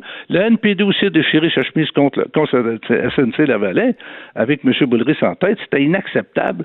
Mais là, si tu as 50 députés ou 40 députés du Bloc, là, je te dis que ça ne passera pas de même. Là. T'es un peu haut. On va attendre de voir comment ça se déroule. Il reste encore 10 jours. Louis Plamondon, vous vous essoufflez pas? Ah non, toujours. Moi, c'est la période la plus passionnante une élection, ça fait 11, et je suis très confiant de gagner, mais par contre, trop fort casse pas, je néglige rien. Le Plamondon, bonne fin de campagne, merci d'avoir été là. C'est un plaisir, bonne journée à vous. Le retour de Mario Dumont. Parce qu'il ne prend rien à la légère. Il ne pèse jamais ses mots. Cube Radio. Enfin, ça, il y a le prix Nobel de la paix qui a été donné. Je devrais peut-être pas rentrer raide de même dans le sujet de peur que certains de nos téléspectateurs soient choqués, s'effondrent ou soient choqués. Ça se peut. Parce que on est dans la semaine, en fait, des prix Nobel. On en a eu quelques-uns dans les derniers jours, mais on sait que le plus prestigieux d'entre tous, c'est le prix Nobel de la paix. Et chez quelques personnes avaient déjà un nom en tête. Là. Ben, il y avait même les pronostics, les preneurs au livre là, qui mettaient Greta, dans certains cas, 2 chances sur 7. Même, j'ai vu Patrick. Ah ouais? Oui. Alors, qui est le récipiendaire? Abiy Ahmed. Le premier ministre de l'Éthiopie. Oui. Mais comment ça? Ben parce que, écoute, il a... lui, ça fait pas très longtemps qu'il est élu en Éthiopie, et il a réussi à mettre fin à une guerre qui aura duré près de 20 ans avec leur voisin, l'Érythrée. Guerre qui a fait des dizaines de milliers de morts à travers les décennies. C'est une guerre interne parce que c'est une ancienne province de l'Éthiopie. Oui, il faut dire que l'Éthiopie, même, c'est un pays qui est multiethnique, dans lequel il y a eu beaucoup de problèmes. D'ailleurs, lui est le représentant d'une de ces ethnies qui a été longtemps, qui est majoritaire en nombre, mais qui a été longtemps écartée du pouvoir, ostracisée et tout ça. Alors lui, il a repris ça, a envoyé une branche d'olivier à l'Érythrée, même c'est la Somalie qui est juste à côté, si je ne me trompe pas, mais à l'autre pays juste à côté avec lequel il y a des conflits. On est en train de régler ça. Avec l'Érythrée, ça a été célébré en grande pompe, la fermeture des postes. Greta comparait tout ça. Ben Greta, on attend. Ah, Greta, je peux pas quoi te dire. Lui, il a mis fin à une guerre de 20 ans qui a fait des dizaines de milliers de morts. Je comprends qu'à côté des Des milliards climatiques, je sais pas quoi te dire, là, mais rendu là, tous les prix Nobel devraient aller à Greta. À Greta. Scientifique.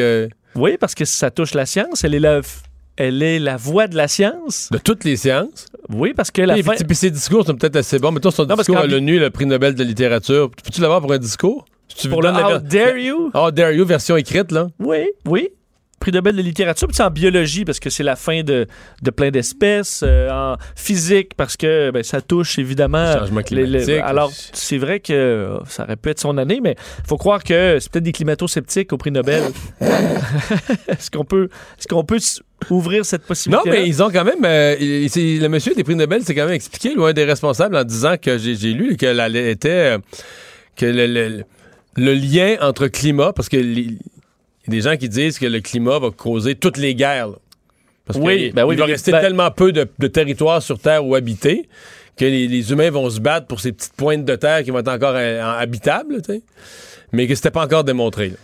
Oui, parce que le responsable de Extinction Rébellion disait que tout ce qui est mettons, à l'équateur, là, ça allait être un four. Là, alors, plus aucune possibilité pour l'humain de demeurer là. Alors, ça allait être un peu les grandes migrations. Mais quand même, te parler de...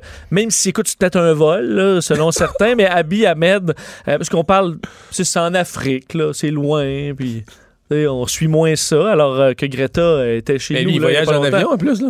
Il voyage peut-être pas tant que ça, parce qu'il passe beaucoup de temps dans du pays où il est premier ministre, c'est-à-dire en Éthiopie. Il est arrivé donc au pouvoir avril 2018, et selon la présidente du comité Nobel norvégien, soulignait que tout de suite à son arrivée, tendu la main donc avec les pays avec lesquels il était en conflit, fait une déclaration de paix et d'amitié qui a été signée très rapidement. Le prix vient quand même avec un chèque de 1,2 million de dollars canadiens. Quand même, hein? Alors qui est quand même intéressant. Réouverture des ambassades, rétablissement des... Non, mais l'Éthiopie, là, je voyais qu'il commence à y avoir du tourisme. Il y a des étrangers, des Européens, des Nord-Américains. On peut maintenant aller en tour. Tu sais, un pays où on a vu la famine, la misère, la guerre avec l'Érythrée, tout ça, c'est un pays où on peut aller maintenant, là. Et c'est le pays africain qui a la plus forte croissance économique par année. Quand t'arrêtes la guerre, ça aide, là. Ça aide. Les guerres internes, bien. Effectivement. Puis là, évidemment, ce qui reste à régler, c'est, à l'interne... Tu me dis qu'il y a de la croissance économique? Oui.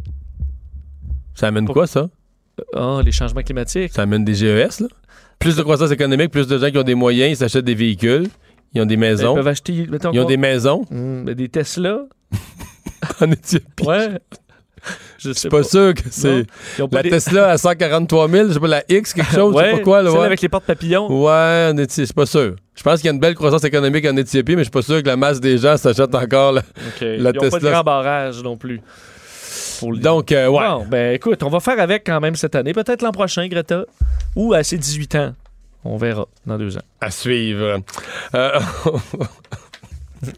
sais que t'es déçu, Mario, mais ce sera pas cette année. Je sais pas où le monde s'en va, là, je veux dire franchement. Bon, on va parler à Anaïs, notre chronique culturelle. Bonjour, Anaïs. Allô, allô. Alors, retour de Philippe Katerine avec des nouvelles chansons.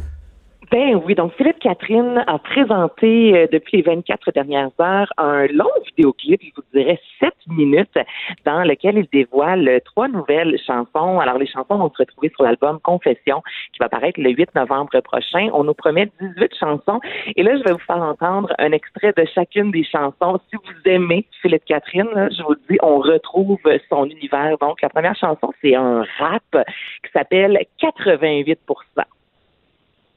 88% les mecs sont pédés, ça tripe souvent. 88% tout qu'on fait, statistiquement 15% les mecs sont pédés. Donc, vous avez bien entendu, 88% des mecs sont PD. C'est une chanson qui parle d'homophobie. C'est celle qui s'est le plus promenée, je vous dirais, là, dans les médias depuis les 24 dernières heures. Il y a également un blond. Et sur cette pièce-là, il parle du racisme et il fait affaire avec Gérard Depardieu. Là, je vous invite fortement, là, les gars, si vous avez quelques minutes, allez voir le vidéoclip. On voit Gérard Depardieu qui prend vie, qui sort d'une toile et il chante avec lui dans cette chanson-là, en fait, sur cette pièce-là, Gérard Depardieu, qui est le grand-père quand même de 2 de ses enfants. Alors, on écoute un extrait de Blond. On se méfie pas de moi après un attentat. attentat. Les mamies se collent à moi après un attentat. Parce que je suis blond. Salaud. Parce que je suis blond. Salaud. Parce que je suis blond. Salaud. Blond. Vous êtes blond. Et vous vous étonnerez qu'aujourd'hui encore, des noirs... J'ai une question, Anaïs. Vas-y donc. Est-ce que c'est bon? Ben, c'est du Philippe Katerine. OK. Là, Mario, la prochaine que je vais vous faire entendre, c'est une balade qui s'appelle Bonhomme. C'est peut-être plus accessible, plus grand public. Mais tu sais, Philippe Katerine, en partant, autant la pièce les bananes qui a fait fureur. Tu sais, t'aimes ou t'aimes pas. J'en conclue que toi, t'aimes pas, Vincent. Toi, t'en non, moi, la banane plus. La banane, j'aimais ça. Je l'ai même sur mon téléphone. Donc, j'ai payé 99 cents pour du Katerine. Mais pour la banane. Oui, mais en fait, je me souviens, c'est qu'il était passé à Star Academy. Et ça avait été quand même divertissant. Puis je tapais du pied. Oh, mais ça avait vraiment été un gros hit, là, ça, quand il a tourné, il avait invité. Ah, on l'a ici, là. Non, je n'irai plus jamais. Mais c'est vrai que c'est un style particulier. Ben, ouais. Non, mais laissez-moi. Wow. Hey, il porte plus à terre, Vincent, Anaïs. Non, mais c'est festif, là. Non, mais c'est amusant. C'est divertissant. C'est amusant. Mais c'est sûr que ce vidéoclip-là a quand même gagné la victoire du meilleur vidéoclip et lui avait fait appel à tous ses fans en disant « Venez sur une plage, apportez votre banane, puis on va tourner quelque chose. » Puis finalement, ça a quand même remporté le meilleur vidéoclip. Donc c'est ça, c'est vraiment l'univers Philippe Katerine. Est-ce que c'est bon, est-ce que c'est pas bon? C'est tellement... ça dépend. Mais là, je vais te faire entendre la dernière. Comme je vous dis, c'est un peu plus accessible. Là, on est plus dans la balade pop et ça s'appelle Bonhomme. Des bonhommes, et toi, tu regardes ton chewing-gum. Ce que tu vois, je ne sais pas. Ce que je vois, ça met en joie. Tu dessines des bonhommes. Et toi, tu colles ton chewing-gum. Sur ma tête. Si jamais ça vous tente. Ouais. Mais c'est meilleur. Ben, c'est plus smooth. Et sur cet album-là, il y a quand même Angèle, qui est un gros phénomène présentement du côté de l'Europe, Oxmo Puccino. Donc, c'est un album qui est attendu. Philippe Katerine, qui a quand même 50 ans. Et quand tu regardes sa carrière, il n'a jamais changé, ce gars-là. Il a presque toujours eu la même coupe de cheveux, un style musical similaire. Donc, si vous aimez, je pense que c'est l'album à vous offrir au mois de novembre. Anaïs, nouvelle enquête concernant Patrick Bruel. Oui, il est pas mal dans l'eau chaude. On a parlé, les gars, il y a quelques temps de ça, de cette fameuse masseuse qui, tout d'abord, avait juste mentionné à haute voix à quel point Patrick Bruel lui avait demandé certaines choses un peu inadéquates pour un massage. Et là, finalement, elle a décidé de porter plainte. Donc, elle a déposé une plainte pour agression sexuelle. Il y a Patrick Bruel qui fait enquête présentement, là, donc du côté de l'île française, de la Corse. Il y a une autre masseuse. Ce que je trouve particulier, c'est qu'on ne dit jamais massothérapeute. On y va avec masseuse qui l'a accusé d'harcèlement sexuel. Il est également accusé d'exhibition sexuelle. Et pour le dossier présentement qui sévit du côté de la Corse, il y a trois anciennes masseuses également qui se sont manifestées pour apporter, pour témoigner également en faveur de la première masseuse qui a accusé Patrick Bruel. Donc, plusieurs femmes présentement qui sont littéralement contre lui. Et de son côté, bon, je vous rappelle que suspendu sa tournée au Canada, il y a encore des spectacles, notamment la semaine prochaine, il sera du côté du Zénith de Nantes. Et la façon qu'il s'est défendu, en fait, il a dit qu'il y a beaucoup de courbatures, qu'il a mal aux fesses, et que c'est la raison pour laquelle il a demandé aux femmes de se faire masser cette partie du corps. Donc, ça, c'est la défense. Oui, donc là, c'est à suivre, mais là, on parle quand même d'agression sexuelle. Là. C'est plus drôle, là, tout ce qui se passe. Là. Ouais. On va laisser aller l'enquête. Premiers extraits de la trame sonore de Mathias et Maxime. Ah, oh, c'est bon, plan peu, je sais maintenant que tu joues du piano, Mario. Donc, cette semaine, Mathias et Maxime prenaient l'affiche. C'est Jean-Michel Blais qui signe la trame sonore. Lui, s'est vu récompensé, je vous rappelle, du côté de Cannes pour cette œuvre-là qui est inspirée grandement de Schubert. Et on écoute le premier extrait qui s'intitule « Le souper ».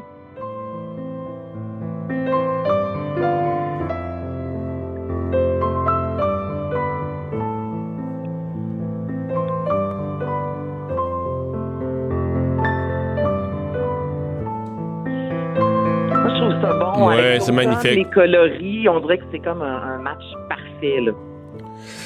Mais voilà. Donc, Mathias et Maxime, on le rappelle, qui, depuis cette semaine, est en salle. Donc, fin de semaine de 3 jours. Salle. Ça peut être une occasion, exactement, pour les gens d'aller voir ça. Oui, et l'album en soi, La Trame-Sonore, sera officiellement disponible le 25 octobre prochain. Merci beaucoup, Anaïs. Bon long week-end. Hey, à vous aussi. Bye. Merci, bye-bye. Et on va faire, on le fait dans l'ordre inverse de l'habitude, on va faire JC maintenant, par les sports. Bonjour, JC. Oui, bien, qui le cru, puis au téléphone en plus. Bon. Assez spectaculaire. On va très bien. Pour parler, c'est drôle parce qu'il y a vraiment deux façons de regarder ça. On disait, le Canadien n'avait pas encore une soirée sans points, puis tout ça. Puis là, tout à coup, un matin, j'entends le monde dire, ben, dans le fond, là, pour l'instant, ils ont une victoire, 3 défaites. Ben oui, effectivement. La vérité, c'est que le Canadien a perdu 3 de ses 4 premiers matchs. Ça, c'est si on voit le verre à moitié vide. Mais le verre à moitié plein, c'est qu'on a récolté des points dans 3 des 4 premiers matchs du calendrier. Alors, ça dépend de quel bord on peut voir ça. Moi, je préfère regarder une lunette un peu plus analytique, Mario et Tess, voir ça de plus près et dire tout est dans la manière. Des fois, tu vas ramasser des points que tu ne mérites pas, puis des fois, tu ne ramasseras pas de points alors que tu en mérites. C'est le cas de mais sur 82 matchs, c'est ça qu'on appelle la loi de la moyenne, ça se balance, là, tu sais? Normalement, ça s'équivaut. Michel Therrien disait toujours, tu as besoin des breaks pour gagner des matchs de hockey, puis il y a des longues périodes, des fois, où tu te demandes qu'est-ce que tu as fait au petit Jésus parce que tu les as pas les breaks. Mais là, dans le cas d'hier, Carey Price méritait un meilleur sort. Je pense que ça va de soi. Il a gardé un bon match. Il a gardé le genre de match qui vaut 2 points à son équipe à la fin de la soirée. Une victoire de plus dans sa colonne de statistiques.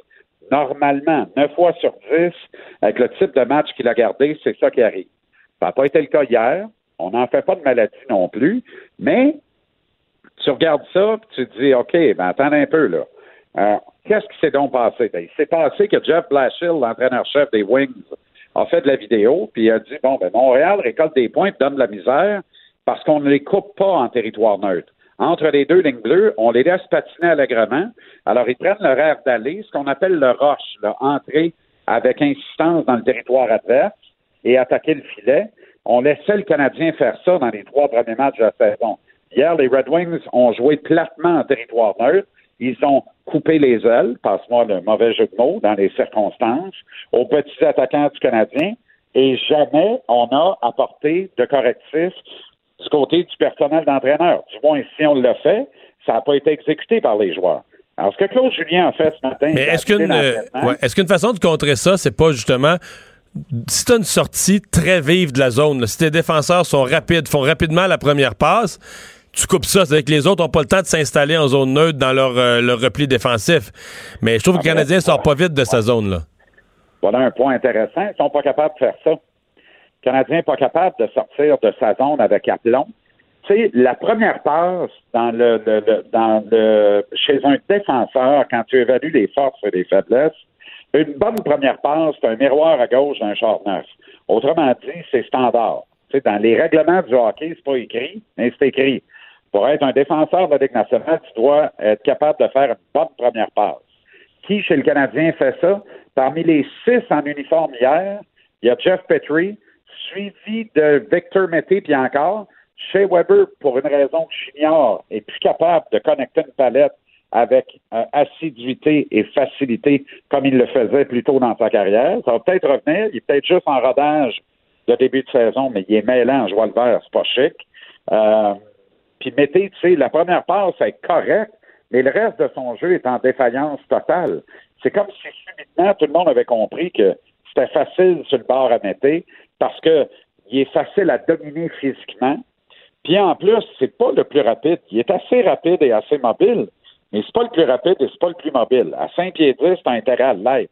T'sais, on est très loin dans le cas de Mété d'un Torrey Krug à Boston ou un Samuel Girard à Colorado. Là. Alors, et ça, il faudrait le réaliser parce que ça nous cause une carence et ça expose Weber dans ses faiblesses et ses ralentissements. Alors, défensivement, c'est compliqué, ce qui fait en sorte que le jeu de transition est ardu et avec un jeu de transition ardu, ben, t'arrives pas, t'es facile à contrer en territoire neutre. Puis ça a pris 3 matchs à faire un peu de vidéo puis à le découvrir. Puis là, ben c'est les champions de la Coupe Stanley, des Blues de Saint-Louis au Centre Bell demain. Match piège pour les Blues, remarque, là, parce que eux, tout va bien. Ils n'ont pas perdu à la régulière depuis le début de la saison en 4 matchs. Alors, ils sont encore ces vapeurs. Ils sont arrivés à Montréal hier et le coach leur a donné congé aujourd'hui David Perron, pour un, est dans sa famille, dans les cantons de l'Est. Alors, ce soir-là, eux autres, là, tu comprends, hier, ils sont venus de l'arrière de 2 buts. Ils ont battu les sénateurs d'Ottawa. Tout va bien pour eux, puis ils sont des champions en titre de la Coupe Stanley. Ils regardent l'alignement du Canadien, ils trouvent ça drôle, et ils se disent, ben, Détroit vient de les battre avec très peu de péril. Ça veut dire que ça va être facile. Alors, eux, ils vont se dire, on pourrait même célébrer notre victoire de samedi soir. On pourrait commencer à la célébrer vendredi soir sur la rue Crescent ou sur le boulevard Saint-Laurent. Exactement, on va faire ça d'avance. Ça pourrait aider le Canadien. Alors, ça pourrait aider le Canadien, comme ça aide les Golden Knights de Vegas. Maintenant, on fait une chronique juste là-dessus. Là. Il n'y a pas une équipe qui a un record aussi différent à domicile qu'à l'étranger que les Golden Knights de Vegas. C'est tout à fait normal. C'est la nature humaine, Mario. Les petits gars débarquent là, avec des millions dans les poches, puis ils sont dans la ville du vice, dans la ville où tout est possible. Mais oui, ils sont pleins de bonnes intentions. Mais pensez qu'ils restent tranquilles, puis ils jouent à Fortnite dans la chambre d'hôtel à 10h le soir, c'est croire au Père Noël, tu comprends? Mm-hmm. Alors, ça confère un avantage marqué au Golden Knights dans les matchs qui est tout à fait difficile. Jadis, on disait ça du Canadien. C'est un peu moins vrai maintenant, mais tout est une question de circonstances et de contexte. Dans le contexte actuel, moi, je dis que le match de demain est hautement prenable. Puis tu sais quoi, le monde lundi va se rappeler qu'on a gagné samedi soir contre les champions de la Coupe. Ils veulent pas savoir où est-ce que les champions de la Coupe ont continué de célébrer la dite Coupe la veille de la game. Tu comprends? Ça les importe peu. Mm-hmm. Mais on sait que dans les intangibles, ben, ça en fait partie. Alors, pas de pratique ce matin. Session vidéo à la place. Ça va très bien. Il y a 4 matchs au compteur. Ça veut dire qu'il y a une mauvaise compréhension des schémas ou il y a une mauvaise explication des schémas. Je le sais pas. Mais je m'attends à des modifications de ce côté-là. Puis il va falloir que le directeur général mette son point sur la table avec le coach. Parce que le coach coach pour gagner. Il met la meilleure recette sur la glace pour le faire. Mais là, on a aussi un agenda collectif avec cette équipe. C'est développé pour l'avenir. Puis ça va se faire en jouant Kotkaniemi dans le top 6 au centre et en avantage numérique. Puis là, le kid, là, il donne toutes les raisons d'augmenter son temps de glace puis d'avoir des présences névralgiques dans des conditions gagnantes. Mais à date, il y a juste Claude Julien qui s'en rend pas compte. Le retour de Mario Dumont. Joignez-vous à la discussion. Appelez ou textez. 187 Cube Radio. 1877-827-2346.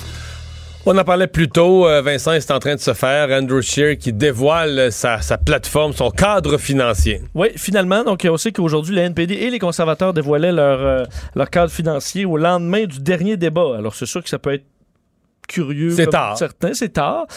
Mais bon, vaut mieux tard que jamais. Et Andrew Scheer est en train, ça vient, du moins les diffusions en direct viennent de se terminer. Ouais, Andrew Scheer a commencé en critiquant Justin Trudeau, évidemment. Donc, les arguments habituels comme quoi c'est de la dépense, c'est irresponsable, que ces calculs sont inatteignables et tout ça.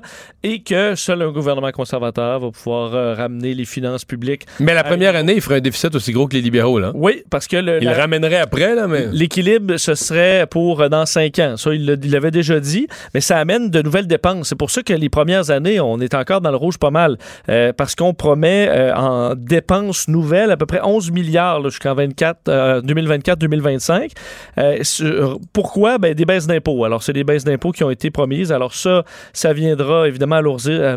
diminuer les rentrées d'argent pour le gouvernement fédéral. Et on va aller rechercher quand même de l'argent à différents endroits. Évidemment, on a parlé des géants du web plusieurs fois. Lui, Andrew Scheer dit qu'il ira chercher là-dedans 5,2 milliards en 5 ans.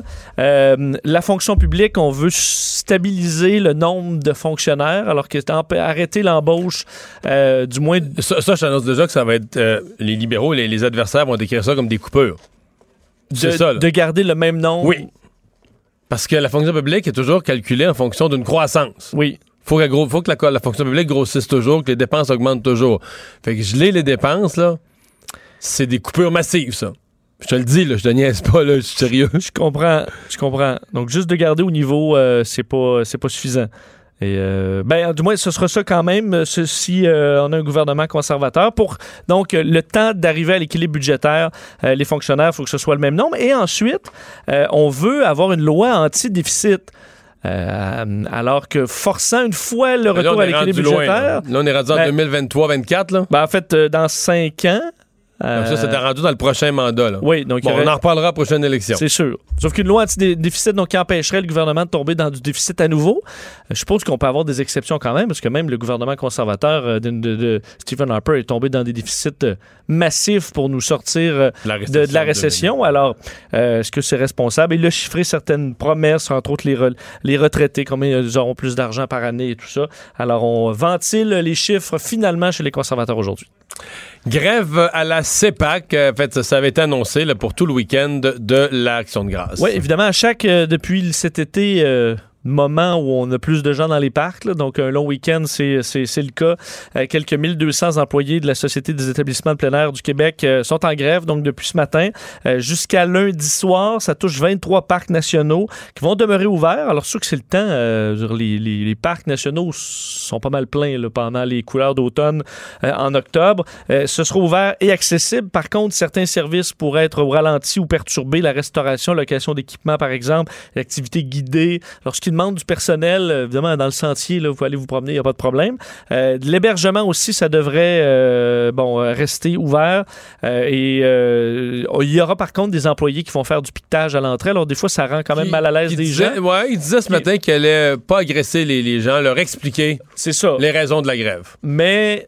si je comprends qu'à chaque véhicule qui va arriver dans le parc, on va vous expliquer un peu. Tu sais, des fois, ça dépend sur qui tu tombes. Ouais, t'expliquer sur quel ton. Si 4-5 zéliques des pancartes te l'expliquent en criant, en entourant ton véhicule, ça peut t'écœurer. C'est ça. Ça peut être déstabilisant, mais bon, alors, faut sachez-le, si vous allez dans les parcs nationaux en fin de semaine, c'est ce que vous allez voir. Les employés de la CEPAC sont sans convention collective depuis 10 mois. C'était des réserves fauniques qui avaient eu des problèmes à la fin septembre, une grève de quelques jours. Alors, ce sera le cas dans les parcs en fin de semaine. Légère hausse du chômage? Oui, légère hausse. Faut dire que faut pas s'inquiéter énormément parce que les chiffres sont quand même très bons. On sait au Québec depuis un certain temps maintenant parce que l'emploi a cru d'ailleurs de 13 600 et des emplois à temps plein, 14 100 emplois à temps plein. C'est une hausse versus 500 de moins dans les emplois à temps partiel. Alors, on comprend que c'est le nombre de personnes qui peuvent travailler, qui a augmenté. Le nombre de chercheurs d'emploi, donc la population active. C'est comme si des gens qui avaient quitté le marché du travail reviennent ou se... Exact, sont soudainement disponibles. Alors, c'est ce qui fait augmenter parce que le nombre d'emplois comme tel est en hausse. 4 380 000 emplois sur le territoire du Québec. C'est plus qu'en nous, mais en général, dans les provinces du Canada, c'est en baisse. Alors, on est quand même un peu contre la tendance actuelle parce qu'on est la seule province avec la Saskatchewan qui a une hausse légère, faut dire, du taux de chômage. Sauf que le Québec est rendu, ça n'a pas été le cas tout le temps historiquement, mais présentement, le Québec a un des plus beaux taux de chômage, sinon le plus bas de toutes les provinces canadiennes. À 4,8. La Colombie-Britannique est à 4,8. En fait, nous rejoint là avec une baisse de 0,2 points. Nous, on comprend, on est à plus 0,1 point. Alors, c'est quand même très, très mineur. On sait que si on se remet janvier 2019, c'était 5,4. Alors, on est à 4,8. Les chiffres sont encore très bons. Merci. On va s'arrêter un instant. Le retour de Mario Dumont, l'analyste politique le plus connu au Québec. Cube Radio. Cube Radio. Autrement dit... On a des chiffres, Vincent, sur la culture de cannabis, la réussite en matière de lutte au marché noir, qui dit qu'il y a quand même encore 80% des ventes qui sont au marché noir. Oui, puis on se souvient dans certains moments des débats, la question est quand même revenue. Andrew Scheer attaquait Justin Trudeau sur le fait que, avec son projet de cannabis, le crime organisé est encore là. Justin Trudeau a dit, mais non, mais on a fait quand même de très grands gains. Évidemment, ça ne va pas tout disparaître d'un coup. Mais est-ce que vraiment 80% des ventes de cannabis sont toujours entre les mains du marché noir? C'est un chiffre qui m'a quand même surpris. Ouais, bon, je pense qu'on visait un peu plus. On visait d'aller chercher au moins au début tout de suite un 30%. On serait allé chercher 20% au lieu de ça. Sylvain Charlebois, professeur en distribution agroalimentaire à l'Université d'Alousie d'Halifax. Mais on étire un peu l'agroalimentaire parce qu'il était présent hier à ce colloque sur le cannabis de Purcan Pharma à Québec. Bonjour, professeur Charlebois. Bonjour, Mario. Est-ce que c'est étonnant que le marché noir soit resté aussi fort? Non. Pas du tout. En fait, je présentais certains chiffres hier. En fin de compte, nous, on s'attendait à ce que le seuil atteigne 30 à 40 % parce que c'est un peu ce qui est arrivé aux États-Unis. Là. On sait bien que dans plusieurs États, 11 États en tout, où le cannabis pour utilisation récréationnelle est légal, ben en fait, on a dépassé nettement le 20 % durant la première année. Alors, c'est une déception, puis la raison pourquoi je pense qu'il n'y a pas beaucoup, le taux de conversion est très bas. Il y a deux raisons. D'abord, le cadre réglementaire est archi-restrictif. Il y a eu vraiment un problème au niveau de la distribution. Il y a beaucoup de gens qui n'ont pas eu accès au cannabis. Ça, c'est un problème. L'autre problème... Ben, au Québec, il y a des régions entières qui n'avaient même pas une succursale. Là. Le Québec est la pire province en placement. C'est vraiment, là, au Québec, là, comparativement ailleurs, là, on a permis, dans le fond, au marché noir de prendre l'expansion parce que le marché noir, là, la beauté du marché noir, c'est que le marché noir va s'adapter à une nouvelle réalité de marché. Et donc, le prix a diminué et la qualité a augmenté en même temps. Et c'est pour ça que le marché noir a pris d'expansion. Donc, le 100% du cannabis a augmenté, le marché du cannabis a augmenté au Canada. Donc ça, oui, mais ça, c'est important parce que on nous avait dit quand même, le gouvernement nous disait à l'époque, il n'y aura pas plus de consommateurs, il n'y aura pas plus de consommation de cannabis. C'est pas tout à fait exact, dans le fond. Le marché s'est élargi. Ben, il y a probablement des gens qui consommaient déjà du cannabis qui en consomment encore plus parce que c'est moins cher sur le marché noir. Je comprends. La baisse de prix, oui, je comprends. Ben, ceux qui sont à l'aise de faire affaire avec le gouvernement pour acheter leur cannabis, ben c'est certain qu'il y en a plusieurs qui ont commencé à utiliser du cannabis ou qui ont simplement essayé par curiosité tout simplement. Il y en a beaucoup de ça là, sur le marché. Mais en gros, là, vraiment, là, la tarte du cannabis actuellement au Canada vaut environ 5 milliards de dollars et sur le 5 milliards, il y en a 1 milliard qui est vendu sur le marché légal. C'est très peu. Mmh. La baisse du prix, là, est-ce que ça, on aurait pu l'anticiper? Le marché noir s'est adapté. Est-ce que, par exemple, je parle du Québec, les SQDC, est-ce qu'on va pouvoir suivre le marché noir, baisser aussi considérablement les prix pour rester compétitif?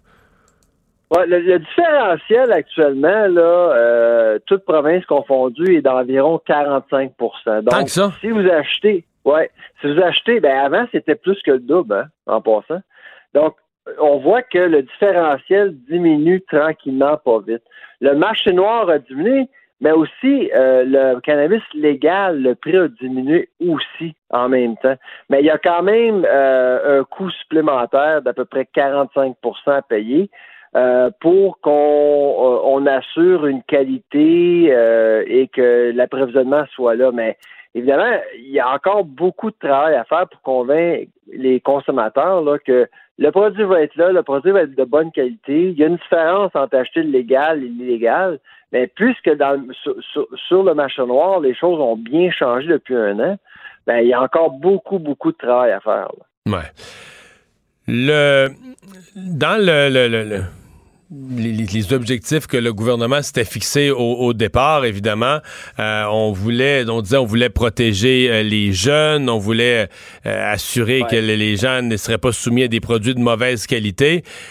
Est-ce que, je sais pas comment dire, est-ce que le marché noir s'est adapté aussi à ça, là, à offrir une meilleure qualité de produit en se disant, ouais, les gens sont plus, parce qu'ils se vendent du produit qui est vraiment bien contrôlé, dans des succursales vraiment bien contrôlées, moi, comme marché noir, je suis obligé de m'assurer d'une certaine qualité? Ben, je pense que c'est vraiment l'engouement qui a complètement disparu, hein, parce que je sais pas si vous vous souvenez, Mario, il y a 3-4 ans, là, après les élections de 2015, là, le gouvernement Trudeau nous avait promis de légaliser le cannabis. Ouais. Et là, tout le monde pensait, oh mon Dieu, le Canada va devenir ce méga party, on va avoir tout un party. Puis, mais avec le cadre réglementaire qui est tellement sévère, là, on s'est rendu compte que c'est pas si fun que ça. Là, c'est juste du cannabis. Et puis j'ai l'impression que l'engouement, puis nous, on surveille de très près le sentiment des consommateurs depuis 3 ans à Dalhousie, puis on se rend compte que les gens sont de moins en moins enthousiasmés ou emballés par le projet de légaliser le cannabis. Et puis les produits comestibles là, deviennent légaux la semaine prochaine, là. Et puis là, évidemment, ça va compliquer les choses un peu, mais encore là, le cadre est très, très, très restrictif. Et c'est ça qu'on voulait chez Santé Canada, hein, parce que les produits comestibles vont être considérés aux yeux de la loi comme une drogue, pas comme un produit alimentaire, mais comme une drogue. Donc, c'est Santé Canada qui va surveiller le tout avec 80 inspecteurs avec à travers le Canada, 80 seulement, là, pour le Canada au complet. Alors, c'est pour ça qu'on voulait garder la réglementation assez stricte pour pas qu'on ait besoin de surveiller trop tôt. Ouais. Je sais que c'est moins votre spécialité, là, mais le marché boursier, les actions de ces compagnies de cannabis, c'était la folie, là. Ça a commencé à monter après l'élection du gouvernement Trudeau, mais quand on s'est approché de la légalisation, il y a eu des explosions en bourse, des gens qui ont fait des fortunes. Et là, il y a un sentiment qu'une fois, depuis la fois que c'est vraiment légal, en particulier au cours des derniers mois, que ça a retombé, là, que ça s'est calmé pour la peine, qu'on a des pertes de valeur. Même, il y a eu des compagnies, je pense, c'est Exo, là, qui a revu ses prévisions de revenus et de profits à la baisse, puis l'action a repris une autre débarque. Ouais. Qu'est-ce qui se passe? Est-ce que l'engouement était exagéré? Il y a deux choses. D'abord, vous avez raison, l'engouement, la balloune dégonfle, tranquillement, pas vite. Puis ça, c'est normal, hein, parce que c'est un nouveau marché, on ne sait pas trop ce qui va se passer. Donc, il y a eu un engouement au niveau de Bay Street, même Wall Street. Et là, les choses se calment un petit peu. L'autre phénomène qui n'a pas aidé, c'est le phénomène Can Trust cet été. Si vous vous souvenez, Mario, le président de l'État général à la tête de Can Trust a dû démissionner parce que Can Trust a été accusé d'acheter du cannabis illégal pour fournir leurs clients. Donc, la production à l'extérieur de la légalité du modèle légal. Alors, le monsieur en question a dû démissionner, puis ça l'a affecté la confiance des investisseurs un peu partout. Donc, des compagnies comme Exo aussi ont été affectées, éclaboussées par ce manque de confiance-là. Le retour de Mario Dumont, l'analyste politique le plus connu au Québec. Cube Radio. Autrement dit. Et Normand Lester est là, on regarde ce qui s'est passé dans le monde dans cette semaine. Bonjour Normand. Bonjour. Et on commence, c'est pas la première fois, mais on commence aux États-Unis, où le témoignage de l'ex-ambassadrice américaine en Ukraine, les révélations sur Rudy Giuliani, ça se complique toujours pour le président Trump. Puis écoutez, il y a eu un coup de théâtre là, en fin d'avant-midi. On a appris que le département d'État avait interdit à l'ancienne ambassadrice des États-Unis en Ukraine d'aller témoigner devant la commission du Congrès, mais elle a préféré y aller parce qu'elle a reçu un subpoena et donc elle est allée témoigner ce matin. Contre les ordres de ses patrons. Contre les ordres de ses patrons. Et là, on va voir, parce qu'elle est encore employée du département d'État, comment ils vont réagir. Mais est-ce que tu peux congédier quelqu'un parce qu'elle a obéi à un ordre du Parlement judiciaire, du pays? Légal, tu peux pas. Alors, ça va peut-être en encourager d'autres personnes aussi à défier les ordres qui ont été donnés par la Maison-Blanche et par le département d'État de ne pas témoigner. Et en plus de ça, hier soir, comme vous le savez peut-être, le FBI a arrêté deux des collaborateurs ou même deux des associés de Rudy Giuliani, l'avocat personnel de Donald Trump, et les a accusés, bien sûr, de fraude et aussi d'ingérence illégale dans les élections américaines. Apparemment, on aurait, dans un cas, dépensé $350,000 qu'on aurait versé provenant de l'étranger à un fonds lié à la campagne de Donald Trump et à des membres du Parti républicain. Dans l'acte de mise en accusation du FBI, on dit aussi que ces deux individus-là, qui ont la citoyenneté américaine, mais qui viennent d'Ukraine et du Bélarus, auraient agi sur ordre d'un Russe pour justement essayer d'influencer le résultat des élections américaine, et semble-t-il que c'est possible.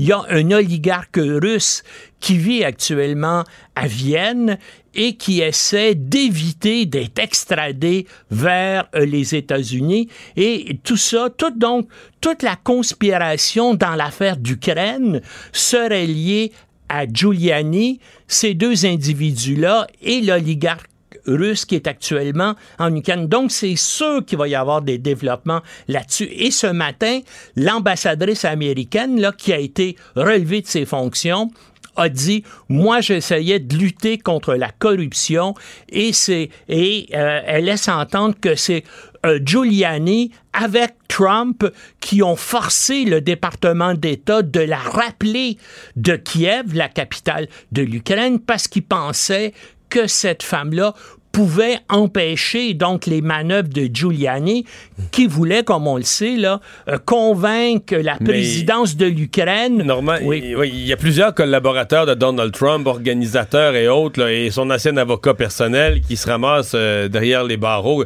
L'enquête est ouverte sur Giuliani. Est-ce que Giuliani s'en va lui aussi dans le trouble? Selon CNN, le FBI a ouvert une enquête sur lui aussi. Puis là, si on voit tout son entourage qui est mis en accusation, et les deux individus qui ont été arrêtés hier, ils s'apprêtaient à prendre l'avion avec un départ sans aller-retour pour s'en aller en Europe. Comme si quelqu'un les avait avertis. Attention, vous êtes mieux de vous sauver parce que le FBI est à vos trousses. Et là, ils ont été pris.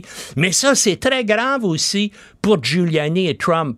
Parce que, bien sûr, que font dans ce côté-là les procureurs et la police? Ils disent à l'individu, t'es menacé de 10 ans de prison, de 7 ans de prison, mais si t'es capable de dénoncer ton supérieur, on peut peut-être s'arranger avec toi pour adoucir ta sentence. Ça réussit dans le cas de d'autres personnes qui sont actuellement en prison. Ben non, dont notamment Cohen, l'ancien avocat de Trump, a fait abaisser sa condamnation en dénonçant la justice. Donc, ces deux individus-là qui étaient au cœur là, des manœuvres ukrainiennes pour essayer d'impliquer le fils de Joe Biden, eh bien, eux autres aussi vont être incités peut-être à témoigner contre Giuliani et contre Trump. En tout cas, c'est extraordinaire. Tout ça se déroule là, en parallèle. Et ça rend pas le président Trump moins agressif là, dans ses discours et dans ses... Non, ça le rend pas. Ça... Non. Il a employé des paroles dans un... Parce qu'il aime ça aller faire des discours, hein, un peu comme Mussolini aimait faire des discours devant des foules. On le sait, Trump en fait plusieurs par semaine. Et hier, il a fait un discours où il a employé des mots, est-ce que j'oserais le dire? Il a dit que Biden était un trou de cul. Et là, tout le monde, dans tous les médias américains, se dit jamais personne dans l'histoire des États-Unis, et puis même rarement dans un homme politique dans quelques pays de la planète utiliserait des propos semblables, mais Trump en est rendu là. Et puis, il y a aussi des propos de plus en plus bizarres et incohérents. L'autre sujet, parce que Trump, comme vous savez actuellement, après avoir reçu le feu vert de Trump, Erdogan et la Turquie ont décidé d'envahir le nord de la Syrie. Ça, faut que tu nous donnes un petit cours, parce que je sais que c'est compliqué pour les gens à la maison. Qui sont les Kurdes? Le rôle des Kurdes dans le combat sur l'État islamique? Pourquoi c'est important? Qu'est-ce que les Turcs veulent aux Kurdes? OK. Grosso modo... résume-nous ça, là. À la fin de la Première Guerre mondiale, il y a la chute de l'Empire ottoman. Hein, c'était... ça couvrait tout le Moyen-Orient et c'était dirigé par les Turcs. Là-dedans, il y avait un peuple qui s'appelait le peuple kurde, qui était plus de 30 millions d'habitants et qui espérait avoir son indépendance. Qui ont une culture, une langue, qui ont toujours voulu un pays, le Kurdistan. Le Kurdistan. Et là, les grandes puissances, essentiellement la France et la Grande-Bretagne, qui avaient vaincu l'Empire ottoman, ont décidé de commencer à le séparer, à le dépecer. Et puis, ils ont décidé de ne pas faire de place aux Kurdes. Alors, des Kurdes se retrouvent majoritairement dans le nord de l'Irak, mais aussi dans le nord de la Syrie, beaucoup en Turquie et jusqu'en Iran, et il y a toujours eu un mouvement qui est poussé. Mais en gros, la masse, si on avait le Kurdistan, si on voulait le placer, là, on aurait le nord de la Syrie, le nord de l'Irak et le sud de la Turquie. Oui, c'est ça. Et là, il y a des mouvements indépendantistes violents en Turquie depuis ce temps-là, parce qu'ils veulent, bien sûr, leur indépendance. Et là, avec l'effondrement de la Syrie, ces gens-là opèrent à partir du nord de la Syrie pour mener des attaques et des attentats terroristes contre la Turquie. La Turquie aussi, qui est prise parce que, avec la guerre civile en Syrie qui dure depuis 2011, ils ont 3 500 000 Syriens de réfugiés sur leur territoire. Alors, il y a 3 millions de Syriens réfugiés en Turquie. Oui, puis il y a 1 million de Syriens au Liban aussi. Hein? C'est absolument fou, hein? Terrible. C'est des nombres. Et c'est ça. Et quand cette semaine, l'Union européenne a dénoncé le président Erdogan et a dénoncé la Turquie en disant il ne fallait pas que vous envahissiez la Syrie. Puis Erdogan leur a dit attention, parce que si vous me dénoncez, là, les 3 500 000 de Syriens qui sont sur mon territoire, je vais les envoyer vers l'Europe. L'Europe, comme on le sait. L'Allemagne ne veut pas ça, l'Italie ne veut pas ça, personne ne veut ça. Les pays de l'Est ne veulent pas ça. Mais toute cette situation-là actuelle, c'est un coup de tête de Donald Trump. Qui a retiré ses troupes. Essentiellement, il y a eu un coup de téléphone cette semaine du président turc, Erdogan, qui a dit, j'en ai assez de tout ça, je veux envahir le nord de la Syrie, où sont les forces américaines, et je veux, bien sûr, régler le compte de vos alliés, les Kurdes. Parce que la guerre contre l'État islamique, c'est les Kurdes qui l'ont gagné pour l'Occident, hein? Puis on sait, on avait des forces canadiennes aussi au Kurdistan qui combattaient à leur côté. C'est eux vraiment qui ont gagné la guerre, c'est eux qui ont subi le plus de morts et le plus de blessés dans cette guerre-là. Et Trump, tout à coup, a dit, OK, pas de problème, je retire les troupes américaines et on ne réagira pas et vous pouvez envahir la Syrie. Donc, laisse tomber ses alliés. Oui, c'est ça. Ouvre la porte à une attaque. À une guerre là, qui est en cours actuellement et qui a... J'ai vu tantôt, il y a 100 000 Kurdes 100 000 déplacés déjà. En plus de toutes les personnes dont vous venez de parler, en plus des 3 500 000 Syriens, il y a 100 000 Kurdes. Mais c'est pas ça. C'est que Trump a décidé ça tout seul au téléphone. Il n'a pas consulté son conseiller à la sécurité nationale, il n'a pas consulté le département d'État, il n'a pas consulté le Pentagone. Tous ces gens-là, c'est en écoutant la radio et la télévision qu'ils ont appris que Trump avait décidé de retirer ses troupes et de laisser les Turcs. Sauf que là, Normand, il reste que... Je comprends qu'il y a des gens qui endurent Trump, mais c'est pas tous des fous. Dans le Parti républicain... Même dans le Parti républicain, je parle de ça, il y a des gens qui sont mal à l'aise, qui disent, voyons, on vient de laisser tomber nos alliés, la guerre contre l'État islamique, on l'a faite avec des Kurdes pendant des années. Et sur ça, il risque d'y avoir un vote majoritaire, à la fois de la Chambre des représentants et du Sénat, pour dénoncer les agissements de Trump là, et cet accord-là qu'il a fait avec la Syrie. Tellement aujourd'hui qu'il a commencé à faire marche arrière. Et puis, l'administration a dit, attention, là, si vous allez trop loin, là, la Turquie, si vous tuez trop de Kurdes, là, on va vous imposer des sanctions. Enfin, c'est un peu ridicule comme menace, mais on en est là. Mais tout ça... ça montre qu'il y a une lassitude vis-à-vis les comportements erratiques et, disons-le, souvent carrément des problèmes de santé mentale de Trump, et même du côté des républicains. Et les sondages l'indiquent aussi, hein. Il y a une majorité, c'est près de 50%. C'est 51, 52, 53% dépendant des sondages. Mais même du côté des républicains, il y a des gens qui approuvent l'enquête sur les procédures de destitution actuellement. Et ça a mis Trump en colère parce que même son réseau favori, Fox News... il est furieux, là. Furieux parce que Fox a fait un sondage. Des mauvais sondages. Et ça montre aussi que même chez les partisans des républicains, ça dit qu'il y a plus de 50% des gens qui disent non, il faut poursuivre la procédure de destitution. Puis il y en a de plus en plus qui disent aussi il faut que Trump soit destitué. Et ceux qui s'y opposent sont en baisse. C'est rendu là dans autour des 30% seulement des républicains qui s'opposent à la destitution de Trump. Donc le combat est engagé. C'est terrible. C'est l'avenir de la démocratie aux États-Unis qui se joue actuellement. Lui, bien sûr, va jouer encore son pouvoir personnel, va essayer de convaincre les gens que c'est un complot contre lui, tout ça. Et si il réussit à ne pas être destitué, là, ça va y donner un effet boule de neige pour les élections de 2020. Et ça peut être, on va peut-être assister à la fin de la démocratie aux États-Unis. Mais il y a une tentative de sa part là, d'établir son pouvoir personnel. Regardez sur l'affaire de l'Ukraine.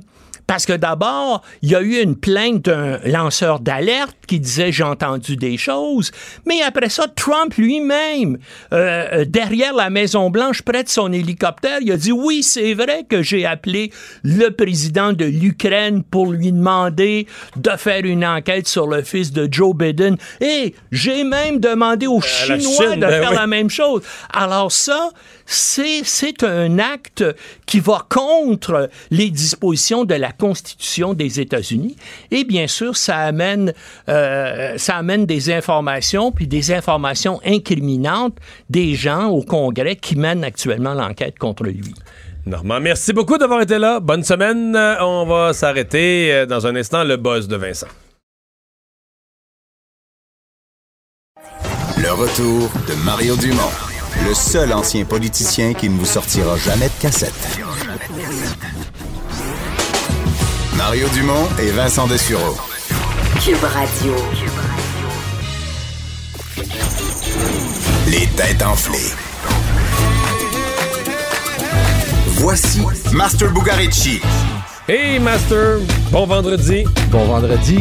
Fin de semaine de 3 jours. Ça te donne de l'énergie de penser à ses vacances? Ben, pour un autre vendredi de suite, je me suis pas fié sur Vincent. J'ai emporté la bouteille de vin pour le show de ce soir. On va être décontracté, tout comme ma question ce soir. Une question décontractée. Un peu, je trouve. J'espère que ça m'empêchera pas de bien répondre. Vas-y. Tu vas pouvoir dormir garanti. Les héritiers d'une défunte vedette de la chanson étaient en colère suite à un événement. Déjà. C'est sûr, hein? Dans un rassemblement républicain, ils ont mis la musique de Prince! Oui! Puis on parle de Purple Rain, c'est quand même assez puissant. Puis évidemment, on comprend que c'est parce que les artistes veulent pas être associés. Mais c'est facile, ça. Là. Vous avez été doux avec moi parce que ça a fait la manchette partout. Là. C'est vendredi. Puis tu vas pouvoir te reposer comme toi en fin de semaine. Mais fun fact, il faut savoir aussi que les Rolling Stones, Adele, Neil Young, R.E.M., Pharrell Williams, Rihanna, Aerosmith, Queen, eux aussi ont averti la gang à Trump d'arrêter de se servir de ses chansons. Ouais. Fait que ça doit être insultant quand tu le maintenant tu l'aimes vraiment pas puis ils jouent tes tunes. Ta chanson, ouais. Parce que... Mais des gens qui associent directement que la musique est associée au parti aussi. Fait que les artistes veulent associer ça. Je me souviens à son investiture où j'étais à Washington, je couvrais ça et il était incapable de trouver un band qui allait jouer. Ça a été Three Doors Down qui m'étire. Mais finalement, il n'y aurait pas pu. Il y avait tellement de monde. C'était des plus grands rassemblements. Il n'y aurait pas pu se rendre de band de toute façon. Oui, c'est vrai. Mais non, il n'y avait pas tant de monde. Mais non. Mais tu sais, je me disais dans la liste, quand t'arrives, je les aime, Three Doors Down. J'ai écouté ça plus jeune. Mais tu sais, quand t'arrives à Three Doors Down, imagine tout le monde qui a dit non. Là. En fait, la morale de l'histoire, Donald devrait se partir un band. On l'invitera à venir nous faire une prestation parce qu'à 17h, on joue avec Vincent, Vanessa et avec Mr. Martino. Les têtes enflées, 17h. Salut, Master. Bon week-end. Yep. Le seul ancien politicien qui ne vous sortira jamais de cassette. Mario Dumont et Vincent Dessureault. Cube Radio. Le buzz de Vincent Dessureault. Alors, dans ton buzz, tu nous parles d'Elizabeth Warren, candidate qui veut prendre la direction des démocrates pour battre Donald Trump, qui a eu une réponse virale. Oui, vous avez peut-être vu ça circuler sur les réseaux sociaux depuis hier. Elizabeth Warren, il faut dire, dans les derniers jours, on apprenait que selon certains sondages, elle était nez à nez, si c'est même pas en avance, avec Joe Biden. C'est elle qui est en montée, là. Exact. Alors, est-ce qu'on pourrait la voir peut-être candidate démocrate? Mais en tout cas, hier, elle était dans un débat organisé par CNN, mais avec comme thématique LGBT+. Alors, des questions reliées à tout ça. Et Elizabeth Warren a eu une réponse qui est assez simple, mais qui a été vue, vraiment bien vue, et qui est devenue virale partout à travers le monde, surtout parce qu'elle répond avec humour, sans flafla, disons, ou peur de froisser personne, tout bonnement. Alors, est-ce que c'est cette réponse-là hier qui va redonner un autre souffle à la campagne d'Elizabeth Warren? Ça se peut, je vous la fais entendre. Elle se fait poser la question, vous allez voir, c'est en anglais, là, mais est-ce que si quelqu'un là, vient vous voir et dit « Moi, je suis old-fashioned, là, je suis donc conservateur, et pour moi, le mariage, c'est un homme et une femme », qu'est-ce que vous lui répondez? Vous pouvez entendre la réponse de la candidate de 70 ans. And a supporter approaches you and says, "Senator, I'm old-fashioned, and my faith teaches me that marriage is between one man and one woman. What is your response?" Well, I'm going to assume it's a guy who said that. And I'm going to say, then just marry one woman. I'm cool with that, assuming you can find one. Alors, elle a répondu, ben, je vais le prendre pour acquis que c'est un homme dans cette histoire-là, et je vais tout simplement lui répondre, ben, marier une femme, si le mariage c'est un homme ou une femme, marier une femme. Et après ça, bon, ça applaudit. Le petit rajout est quand même comique, là. Si vous êtes capable d'en trouver une. Et cette réponse-là était bien vue parce qu'effectivement, elle est à la blague, plus relaxe. Alors, je pense que ça va peut-être, évidemment, ça peut en froisser quelques Américains, mais souvent, on est tellement dans le politically correct dans les réponses que là, on l'était moins, puis ça a été... Pour toi, c'est simple, là, parce que ben, c'est ça. C'est un partisan vient te voir et dit « Moi, un mariage, c'est un homme et une femme. » Ben, marie une femme. C'est ça, mais ça paraissait... Elle a répondu de façon tellement simple et souriante que ça a été rafraîchissant. C'est vraiment un discours politique souvent un peu stérile, où tu veux pas froisser les plus conservateurs aux États-Unis, mais je veux pas froisser non plus ceux qui sont plus... les gays, lesbiennes. Exact, et qui sont là autour. Alors, je pense que ça a fait sourire beaucoup de monde et que ce sera une bonne semaine, ou du moins un événement marquant pour la campagne d'Elizabeth Warren, surtout que celle de Joe Biden, le veut pas, est quand même visée par... Parce que Trump réussit quand même peut-être à émettre certains doutes sur la candidature de Biden avec toute cette saga. Alors, peut-être qu'on verra une Elizabeth Warren monter encore dans les sondages. Décès d'un pionnier de l'espace. Oui, Alexeï Leonov, 1965, a été le premier homme à faire une sortie extravéhiculaire dans l'espace. Il est décédé dans les dernières heures à l'âge de 85 ans.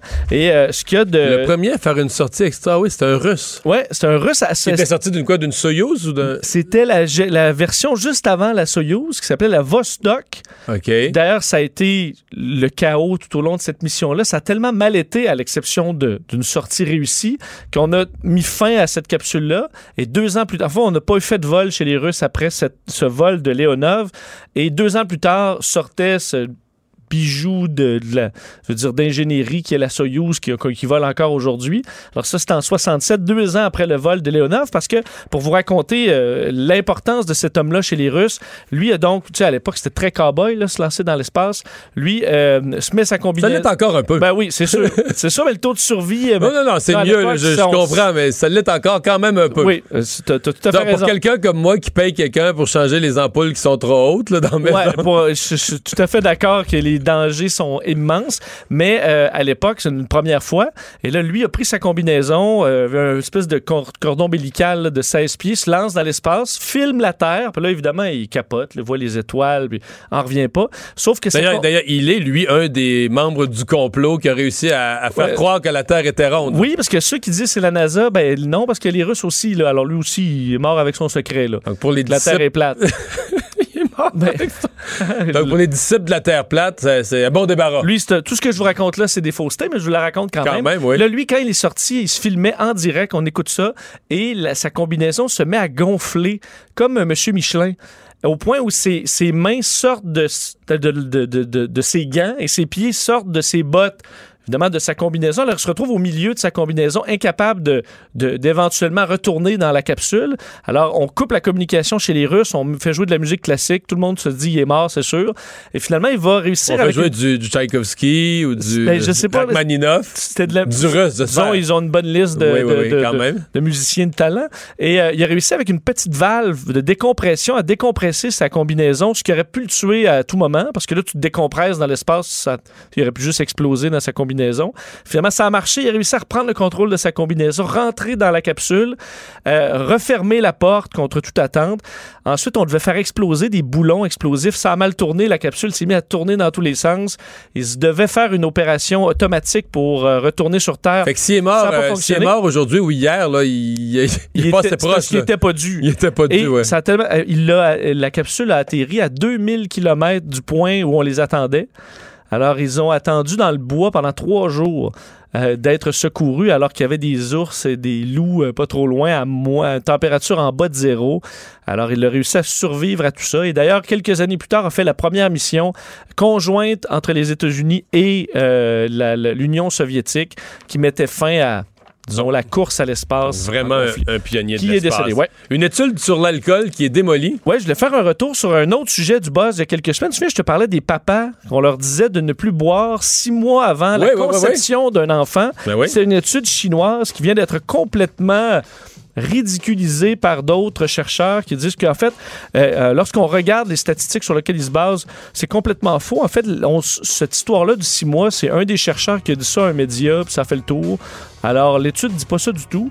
Même que les hommes qui boivent 3 drinks et demi par jour avaient moins de risque d'avoir des enfants avec des malformations cardiaques, ce qui était le cœur de cette étude-là, et qu'à 2 verres d'alcool par jour, il n'y avait aucun effet. Alors finalement, tu sais qu'on dit une étude qui dit tout et son contraire, ben même une seule étude.